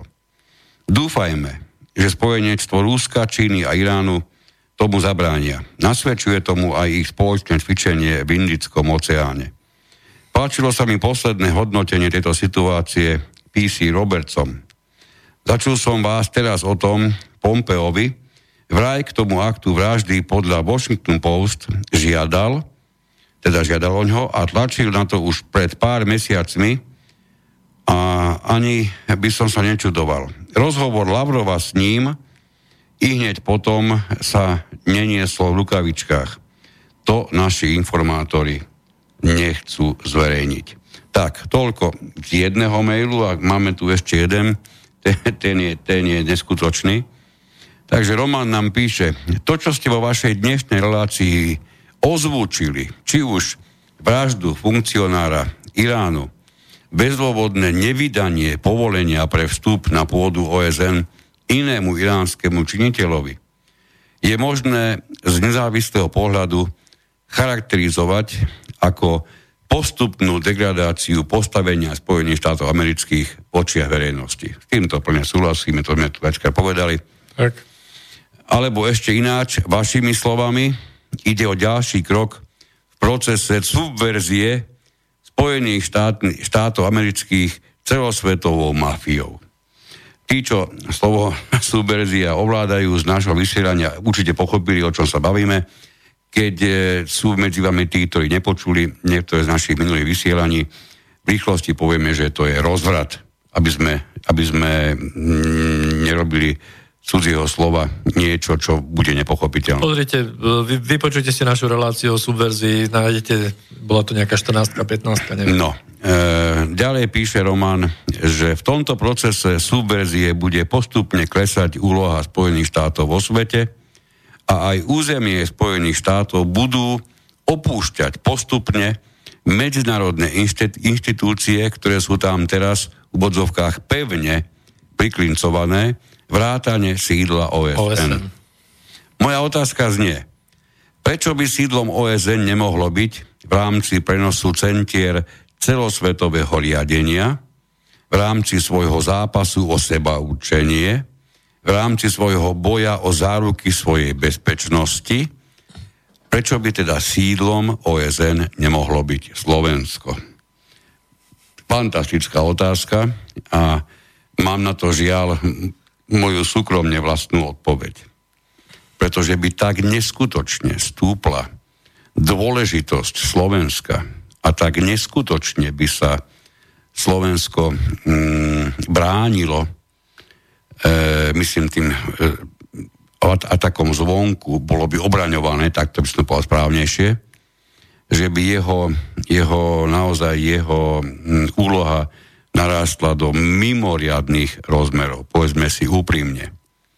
Aj keby to bolo, keďže sme Slováci, mimoriadne zaujímavé, myslím si, že niečoho podobného sa rozhodne nedožijeme, pretože by to znamenalo e, vyzdvihnutie Slovenska a povedzme si otvorene na úkor napríklad našich susedov a ich úloha nie je, myslím si, že o nič nižšia ako je naša. Možno by všeobecne stálo za to, aby sa tie jednotlivé časti, pretože nie som si istý, či to OSN musí byť všetko celé pohromade kompletne tak, ako tam je. V rámci V4, V5, V6, V7. Pre, presne tak, že by sa to v rámci týchto, tohoto nejakého zoskupenia rozumne rozdelilo Viem si to predstaviť a toto mi prichádza ako ďaleko e, reálnejšie. Ako ďaleko reálnejšia možnosť. Ale pekná otázka. Veľmi pekne ďakujeme, bodaj by to tak bolo. No ale ja by som k tomu chcel určite dodať to, že e, vy všetci tí, ktorí sa cítite ako národovci, ako tí, ktorí, ktorí cítite to, že všetko, čo robíte a chcete robiť, je preto, aby sa zachoval náš slovenský národ v rámci Slovenskej republiky, čiže aby mal aj svoju vlastnú štátnosť.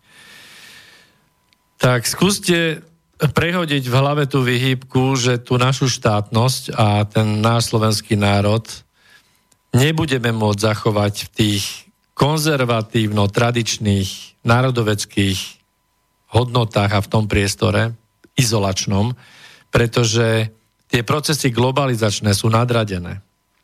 Skúste si uvedomiť, že z tohto pohľadu tí naši v úvodzovkách súperi, aj keď my to tak neberieme, lebo jednoducho je to šachovnica, tí liberálni súperi, ktorých takto vnímate, majú z hľadiska všeobecných pravidiel fungovania nejakej sociálnej spoločnosti návrh nad tými tradičnými práve tým, že sú bližšie k tomu globalizačnému procesu a k tomu spájaniu. To znamená, že z hľadiska dlhodobého to majú namierené na to konečné víťazstvo, bohužiaľ.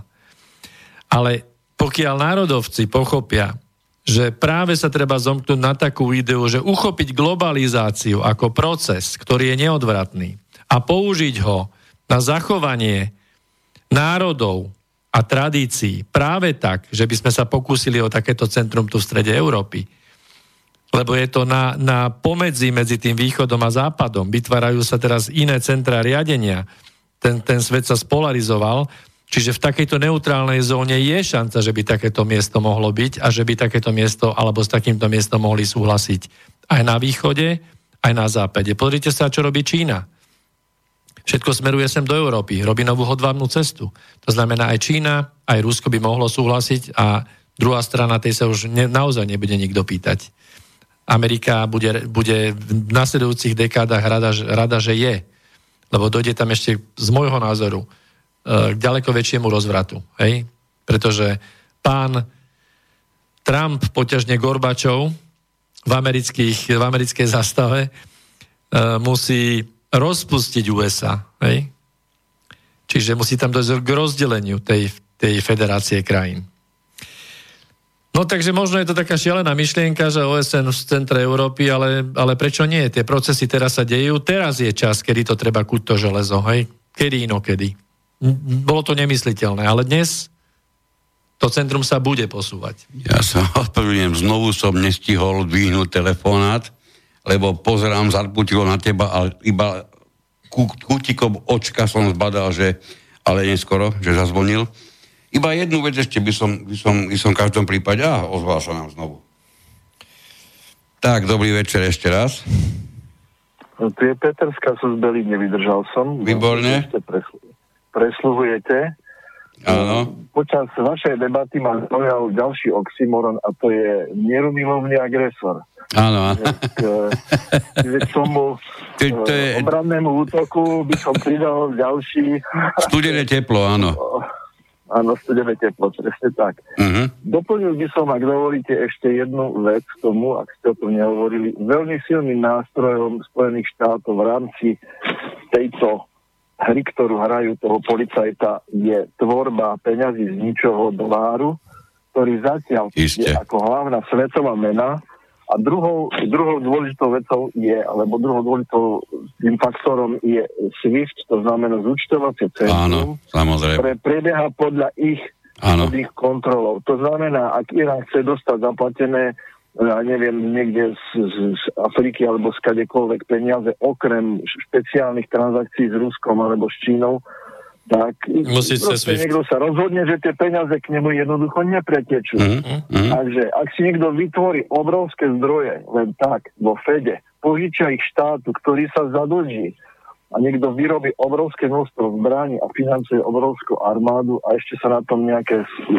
súkromné firmy zo zbrojárskou vojenského priemyselného komplexu nabalia, tak v každom prípade to fungovať bude tento nástroj sa dá zrušiť len tým, že vznikne druhé alebo tretie zúčtovacie centrum, čo je veľmi ťažké. Očakávam, že už sa to stane.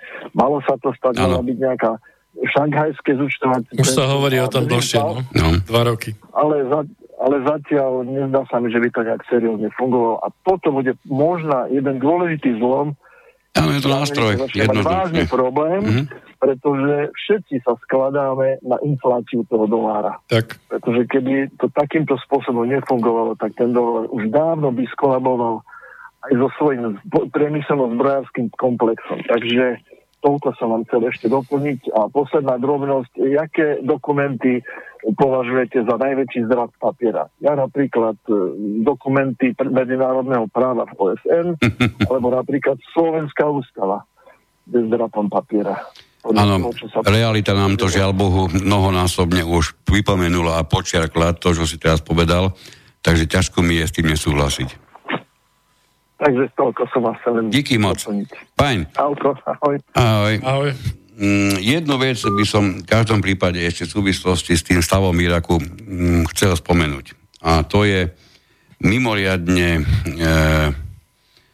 nabúbralo pôsobiaci Trump, ktorý, ktorý naozaj rozčúlene reagoval na to, o čom rozhodol irácky parlament, to ste určite zachytili, že irácky parlament sa rozhodol prakticky vyhnať E, zahraničné jednotky, tým sa myslí pochopiteľne, e, najmä tie americké, najmä. Z, z, zo štátu.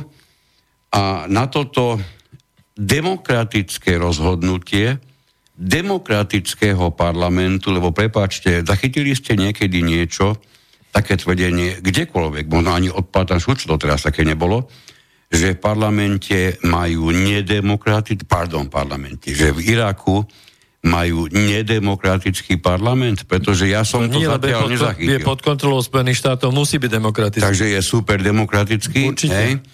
A čiže tento parlament Rozhodol. v krajine, ktorú demokratizovali Spojené štáty, ktorú učili, čo je demokracia, tak tento parlament, dobre naučený svojim učiteľom, sa jedného dňa rozhodne, rozhodovať vo svojej vlastnej krajine a reakciou na to je vyhrážka toho učiteľa, vyhrážka Spojených štátov. Tak teraz mi povedzte, či som naozaj niekde v nejakej prapodivnej vesmírnej výške, že to nechápem, alebo ste takí, že to nechápete ani vy. Pretože toto by som pána Šuca niekedy poprosil, aby, aby sa pokúsil v, tom, v, tom, v tých eh, hlavnoprúdových novinách vysvetliť. To by stálo za to. No a tu si ma nakopol s tým, že vlastne ono sa to týka, alebo tieto veľkohúbe reči má teda Trump, ten, čo teda údajne nečítal knihu a, a čo, čo, čo to bol ešte niekde v nejakej reality. On chce dokonca ešte zaplatiť, on chce dokonca ešte zaplatiť miliardy, nehovorí presne, ale hovoril o množstve miliardov dolárov za to, že tam mali americkú základňu. No, ale veď toto všetko hovorí o tom, že vlastne Trump veľmi prefikaným spôsobom, uh, ono sa to možno na prvý pohľad nezdá, ale mne, mne to už ako vykazuje to jasné, jasné signály, lebo sa to opakuje. Trump má tieto veľkohubé reči, pretože musí pôsobiť pre domácu politiku silne, a to teraz sa nechcem dotknúť nejakého IQ e, priemerného amerického občana, na ktorého toto platí. A zase smerom do zahraničia robí obrazne takú paseku, ktorú naozaj nie je mysliteľné, aby to, čo vyhlasí, aj dodržal. A on to ani nedodrží. A on to vyhlasuje so zámerom, že to ani nedodrží. Týmto pádom opäť dehonestuje USA v očiach všetkých partnerov a celého sveta. Jasné, že tých, ktorí to pozerajú. Ale môžete si pozrieť napríklad vývoj okolo Severnej Koreji. Koľko sme sa napočúvali ako flotila e, Pentagonu smeruje na Severnú Koreu, ako to zroluje tam, zahádže to tam raketami všetko a, a proste bude, bude pokoj. Hej, potom si potriasal zrazu ruku s, s, s Kimom. Hej, toto isté sa opakuje. Teraz e, veľký akt, veľkohubé reči a skutek utek, lebo, lebo ja na toto by som sa vsadil, aj keď hovoríme o tom, že my na Slovensku sa staviame. Staviame sa. Nech, ne, nechceme teda zaujímať nejaké konkrétne stanovisko, samozrejme, lebo je všetko možné. Ako treba byť otvorený, nie sme, uh, nie sme uh, na, na žiadnej strane, nie sme na, na tej šachovnici konkrétne zaujatí pre nejakú stranu. Ale v každom prípade uh, uvidíte, že za pár týždňov sa situácia ukludní, pretože keď sa pozriete aj na, na finančné trhy, a to je vec, ktorej som sa chcel dotknúť, a to aj Peter v podstate spomenul dolár, keď pozriete na finančné trhy, tak tie zareagovali nárastom ceny ropy, Hej, takže tie, toto krásne. Vyleteli nahor, no. Vyleteli pekne nahor a takisto aj cena zlata vyletela nahor. Hej. To, že cena zlata vyletela nahor, to je síce trošku iný indikátor ako ropa, lebo ropou sa bežne takto hýbe. To zlato je niekde na cene okolo 1400 a vyššie, čiže dosiahlo za posledné roky ďalšie maximum ako keby. A teraz je otázka, či to pôjde ďalej, či to prerazí túto bariéru, tú hornú bariéru, tej, túto cenovú. Pretože ak áno, tak, tak sme naozaj v kríze, tak ten svet sa bude točiť v roku 2020 E, do, do tých bankrotov a do zmeny systému, ako aj Peter hovoril, do zmeny zúštovacieho centra a e, International Bank of Settlement už nebude mať tú hlavnú rolu, hej, ako doteraz má. No a uvidíme, jak sa to bude teda vyvíjať, lebo to je, to je vec tie, že ako tie trhy budú ďalej reagovať. Čiže reagujú zatiaľ tak ako normálne, čiže nič výnimočné sa nestalo. Hej? Aj keď na druhej strane uh, keď ideme do no, roku no, 38... Ešte, ešte predsa len ti jednu vec doplním. K tým vysokým, alebo vysokému nárastu cien ropy môžeš smelo pridať aj mimoriadný nárast. E, prakticky môžeme hovoriť cien alebo hodnôt amerických zbrojárských firiem ich akcie vyleteli takisto. No a zároveň akcie treba z Aramka, e, z saudsko-arabskej e, ropnej firmy zase padli na, na dlhoročné minima. Hej, čiže ono je to taká, taká hra na mačku a myš. A v každom prípade v každom prípade, áno, to som chcel spomenúť, že, že keď počujete vyjadrenia aj rôznych ministrov zahraničných vecí, aj konkrétne pána Petrička, e, e, asistenta v podstate v Európskej únii, ktorý, ktorý teda ako osobnosť, to nechám, nebudem toto komentovať, ale všetci sa tvária, ako že nič sa nestalo, svet je v pohode, nič sa nedeje, ideme ďalej, ale ja zase na druhej strane si myslím, že e, tak rúžové to zase až nie je. Aj v roku 38-39 e, bežne predstaviteľe mocnosti rozprávali, že nič sa nedieje, všetko je v pohode a všetko je v kľude.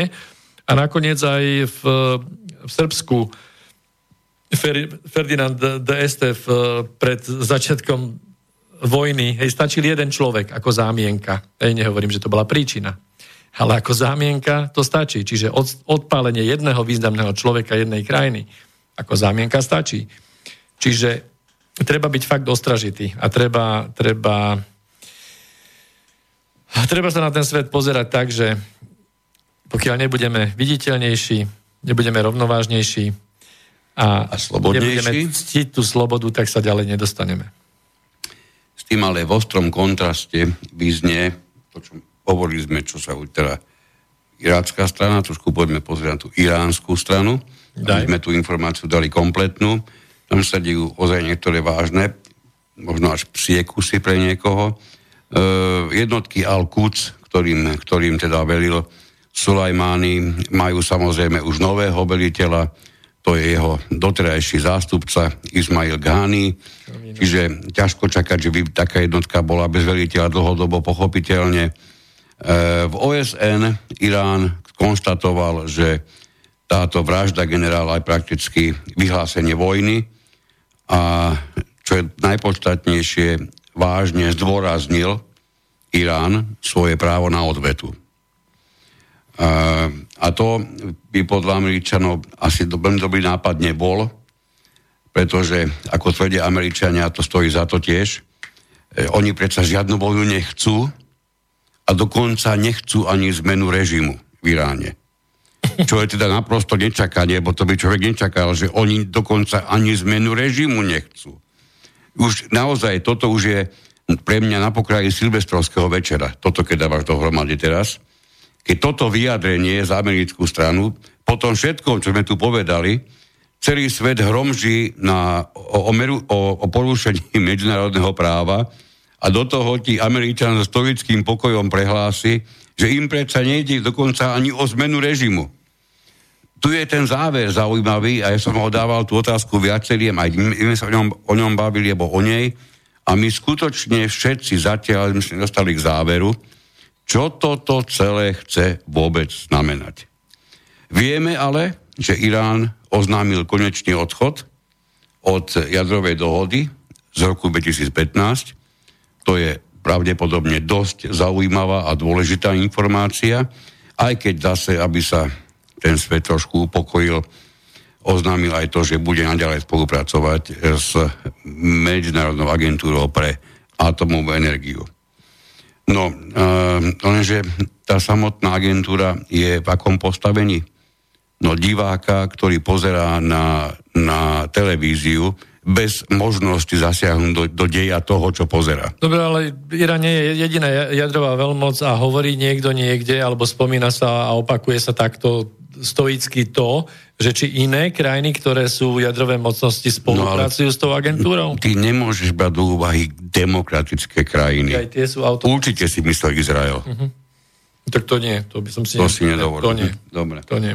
No, e- čo sme už e, spomenuli, aha, ešte sme sa nebavili o tom, čo to vlastne znamená celé v Spojených štátoch, čo sa tam okolo toho udialo. E, určite viete, že, že jednotky NATO prerušili svoje výcvikové programy pre irackú armádu. Neviem si predstaviť, ako si to už hovoril ty, že koho a za akým, akým cieľom by ďalej cvičili. O to potom zaujímavejšie vyznieva aj to, že je tam sedem slovenských vojakov, ktorí tiež e, nedostali absolútne jasnú odozvu smerom týmto, až muselo byť dnes konštatované údajne podľa, podľa doktora Fica, tak sa nachádzajú v Kuvajte, čiže už mimo ohrozenia na irackom no, Ale dostali území. jasné pokyny od najvyššieho veliteľa e, ozbrojených síl Slovenskej republiky, čo je prezidentka e, Čaputová, tak dostali od nej jasnú, jasnú misiu v tom vyjadrení, že nemajú eskalovať ďalej napätie. Áno, áno, samozrejme. E, no, a nové asi to nebude, keď poviem, že, že pri tom úsilí o ten obranný charakter toho zabitia spomínajú Američania e, takmer na každom kroku, že sa zachránili, zachránili e, množstvo a množstvo amerických životov týmto zabitím jedným. E, no a čo tu ešte máme také dôležité? Ale zároveň... Aha, Pentagon, pre, prepáč, Pentagon za, za... na Blízky východ vyslal nemonožko vojakov len 60 tisíc nových. No ale ty si predtým vravel, jeden, jeden kongresman sa nechal počuť, že vlastne e, Spojené štáty nezabíjajú dôležitých štátnikov z iných krajín preto, aby neohrozovali občanov Spojených štátov. A teraz to bolo presne naopak.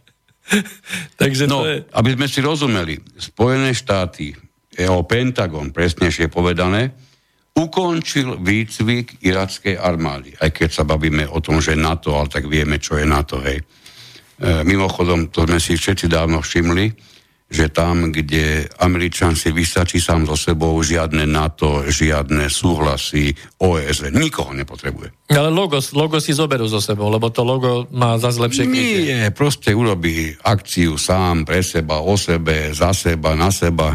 A je zaujímavé, že sú iné akcie, do ktorých namočí samozrejme štandardne Britov, lebo tí sa namočia do všetkého s Američanmi, a neraz sa im podarí ponamáčať ešte aj Francúzov, Nemcov, Talianov, samozrejme prečo by aj nie nás a podobne, pod rúškou nejakého NATO, ktoré stále neviem, či tu je preto, aby bojovalo proti celému zvyšku sveta, lebo ešte neviem o, o žiadnej krajine, ktorá bola napadnutá ako člen NATO a ostatní členovia by prišli na pomoc. O takomto niečom som sa zatiaľ, teda neviem, či ja tak zle sledujem, ale ja som sa o tom ešte zatiaľ nikde nedozvedel. No, e, čo, takže ukončili výcvik irackej armády, ale pozor, ten výcvik irackej armády to bol oficiálny dôvod na vojenskú prítomnosť v Iraku. Čiže ak ukončujem, alebo ukončil som ten výcvik a som Američan, tak v tej chvíli som sa stal príslušníkom okupačnej jednotky pretože už tam neplním to, kvôli čomu som tam prišiel. Aj to je tvrdenia niektorých analytikov, dokonca americkí analytici sa vyjadrovali v tomto smere, že ich vojsko sa zmenilo na okupačné vojsko tým, že tento výcvik bol ukončený. No, uh, neboli by sme to my, keby sme to neprepojili aj s, aj s minulosťou, a s minulosťou takmer, takmer 200 ročnou pretože musím spomenúť e, bývalého prezidenta Spojených štátov Jamesa Monroea a tzv. Monroevú doktrínu, ktorá v roku 1823 v decembri v podstate na 200 rokov zmenila celý tento svet a celú politiku, kde tá doktrína, doktrína vlastne si vyarendovala pre Spojené štáty už v tom čase celú tzv. západnú pologulu, to znamená celý celú Severnú a Južnú Ameriku a umožnila im v podstate robiť vpády a riešiť, e, zhadzovať režimy e, ako na bežiacom páse v Južnej Amerike. Počkaj. Máme to... E, Vietnam sa niekedy presťahoval do Južnej Ameriky? No, do, dobre, dobre hovoríš. To znamená, že Monroevú doktrínu oni ďaleko, ďaleko posunuli, hej, s tým, že síce Malo to byť tak, že Európa nebude zasahovať v Amerike, Amerika v Európe a inde vo svete, ale čuduj sa svete, tá doktrína sa zmenila na to, že zasahovali všade. Dôsledkom toho je aj vlastne koniec, čiže my sme svedkami konca, naozaj konca rozšírenej Monroevej doktríny Spojených štátov, pretože všetky tieto veci naozaj vedú k tomu, že sa aj Blízky východ teraz pamätáva a tá tá spoločná síla všetkých krajín, ktoré tam sú a tie odozvy aj bežných občanov sú také, že jednoducho Spojené štáty nebudú mať inú možnosť ako odtiaľ vycúvať. Takže sme svedkami konca Monroevej doktríny v roku 2020, alebo začiatku konca.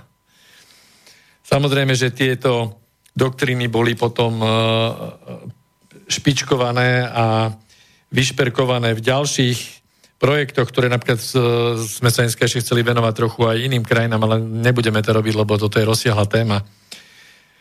Len spomeniem operáciu Condor, riadenú Henry Kissingerom v celej Južnej Amerike, mm. ktorá rozvratila všetky krajiny a, a všetko to tam malo fungovať e, tak, aby ropný priemysel Spojených štátov fungoval tak, ako má, ako hodinky. Pozri sa, keď už dnes Wikipédia a vieme, komu a ako je naklonená, otvorene priznáva, že Spojené štáty E, zasahovali 40 krát do režimov Južnej Ameriky, tak môžeme si povedať, že niečo na tom pravdy byť musí. Nevymazali takýto... Nie, tak... to je mi neuveriteľné. Ja Wikipedia ja to nevymazala. Ja som sa, ja sa inak prakticky vôbec nemenujem informáciám na Wikipedii, pretože si o nich myslím svoje, ale tentokrát mi to nedalo, by som sa nepozeral po tej doktríne na Wikipedii a tento zaujímavý e, informačný úkaz som tam objavil a priznám sa, najprv som neveril, čo čítam. No ale Wikipedia ako globalistický nástroj, keď si uvedomí, že vládne ten, koho nemôžeš kritizovať, to znamená, že pokiaľ Wikipedia si dovolí toto povedať o Spojených štátoch, tak Spojené štáty už asi nevládnu. To je to zaujímavá myšlienka, plne súladná s tým, čo sa dnes e, e, snažíme vlastne hlavne vysloviť. Tak, takže môžeme očakávať, že takéto, takéto state vo Wikipédii budú pribúdať. Na, Ale keď sme, keď sme už hovorili o tom, o tej, zase sme pri tej dehe, dehegemonizácii, najväčšia, najväčšia e, silvestriáda zaznie vtedy, keď ťa kritizujú prakticky vlastní. Ej, to, je, to stojí za to. Šéfka americkej snemovne reprezentantov Nancy Pelosi. Áno. Tak tá otvorene obvinila Trumpa z rozniecovania nepriateľských akcií voči Iránu. To je dosť zaujímavé. Hej, keď si to zoberieme, samozrejme vieme, čo je pozadí, vieme, vieme, ako je pre ňu asi súladný s jej názorom prezident Trump. No a čo je ešte dôležité spomenúť, keď sme už pri tom, čo všetko sa udialo spojitosti s týmto činom e, v množstve, niekde sa hovorí o desiatkách, dokonca možno už o stovkách amerických miest, tak tam ožívajú, pro, e, ožívajú tam protivojnové protesty a už sa objavili informácie, že nie sú možno v tom vývoji ďaleko od tých, ako, ako začínali protivietnamské. Takže ani, ani americká verejnosť, hoci vojnu nepoznala, ani z rozprávania starých otcov a mám, ako to máme my tu, v našom regióne my tú vojnu predsa len minimálne z ich rozprávania vieme, dokonca niektorí z počutia rodičov ešte stále. E, oni vojnu nepoznajú a nedá mi na to nepozrieť tak, že možno ten bežný pro-vojenský alebo pro-vojnovo uvažujúci americký občanko na to pozera štandardne tak, že vojna je zásadne vždy to, čo sa deje niekde inde na svete. Hej, pretože u nich sa nedeje. Možno niektorí aj z tohoto dôvodu na tú vojnu nepozerajú tým správnym periskopom, ako by mali. Ale ten strach z tretej svetovej vojny je aj na tých amerických weboch priam, priam hmatateľný. No, blížime sa pomaly, myslím, že ku koncu naozaj predlženého času nášho vysielania. A ja si osobne myslím, že by sme mali ešte raz sa pokúsiť oživiť tú možno bláznivú myšlienku. A výzvu na aktivizáciu. Ja ti počkaj tomu zase, lebo opäť ťa musím, mm, aj keď keby ste tu boli, tak to vidíte, že to tam on nemá šancu vidieť, ja to vidím, čo nám prišlo v mailoch. Tak nám tu e, mm, Simon napísal, že nás zdraví a pýta sa, prečo si myslíme, že by Slovensko nemohlo byť významné. My to nehovoríme. E, a priam s obrovským významom, tak to napísal, je naopak ľahko možné aj to, že OSN u nás skutočne bude. Mne to pripomenulo predpoveď posledného svetlého pápeža a slova v podobnom duchu vyniesol o Slovensku aj uznávaný duchovný z USA. Meno si teda nespomínam, to chce si dohľada. Takže prečo nie my, ako národ, máme danú úlohu. Pokojný vyšok večera a prajem nám všetkým hlavne čistú dušu. Simon to ako na priduplovanie svojho názorového pnutia poslal z mobilného zariadenia Huawei. OK, ako veľmi správne si myslím, my sme v tom strede medzi tým západom a východom, čiže je toto pravé miesto, ale musíme prekonať nejakú tú našu malosť možno, alebo to, ako sami o sebe zmýšľame. A fakticky, ja by som chcel z tohto miesta, ak je to vôbec možné, tak poslať takúto výzvu tým našim, či terajším alebo budúcim činiteľom, nech sú už akýkoľvek, pretože toto by zaručilo naozaj tým ľuďom, ktorí to myslia so Slovenskom vážne, so zachovaním Slovenska aj so všetkým krásnym, čo tu máme, tak minimálne by sa o niečo takéto mali pokúsiť. A pokiaľ sa nepokúsime o veľké veci, tak na čo sme tu? Súhlasím, to je pomerne zaujímavý záver. E, áno, keď, keď nemáme byť významní, tak e, prečo? Hej, takže to s sa dá len súhlasiť. No prešli sme si prakticky úplne cez, cez všetko, čo sme chceli, dokonca aj aj Monroevú doktrínu sme zapojili a to som už nedúfal, že by sme sa tomu mohli dostať. Ja ukončím dnešnú, dnešnú reláciu z úplne iného súda, keď dovolíš. Prosím ťa. E, totižto e, v ukrajinskom parlamente e, sa dejú psie kusy ešte ďaleko väčšie ako nejakých iných a jeden z poslancov zo strany pána Porošenka e, sa vyslovil, že e,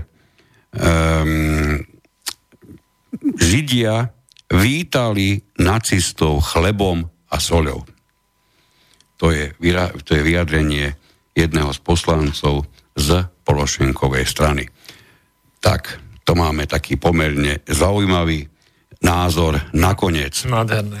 Veľmi pekne ďakujeme vám všetkým, ktorí ste to s nami vydržali dve hodiny. Tešíme sa na stretnutie tentokrát už nie o dva týždne, ale o týždeň pretože nabiehame na každo týždenné vysielanie. Ďakujeme pekne ešte raz za pozornosť a do počutia, priatelia. Do počutia. Táto relácia vznikla za podpory dobrovoľných príspevkov našich poslucháčov. I ty sa k ním môžeš pridať. Viac informácií nájdeš na www.slobodnyvysielac.sk Ďakujeme.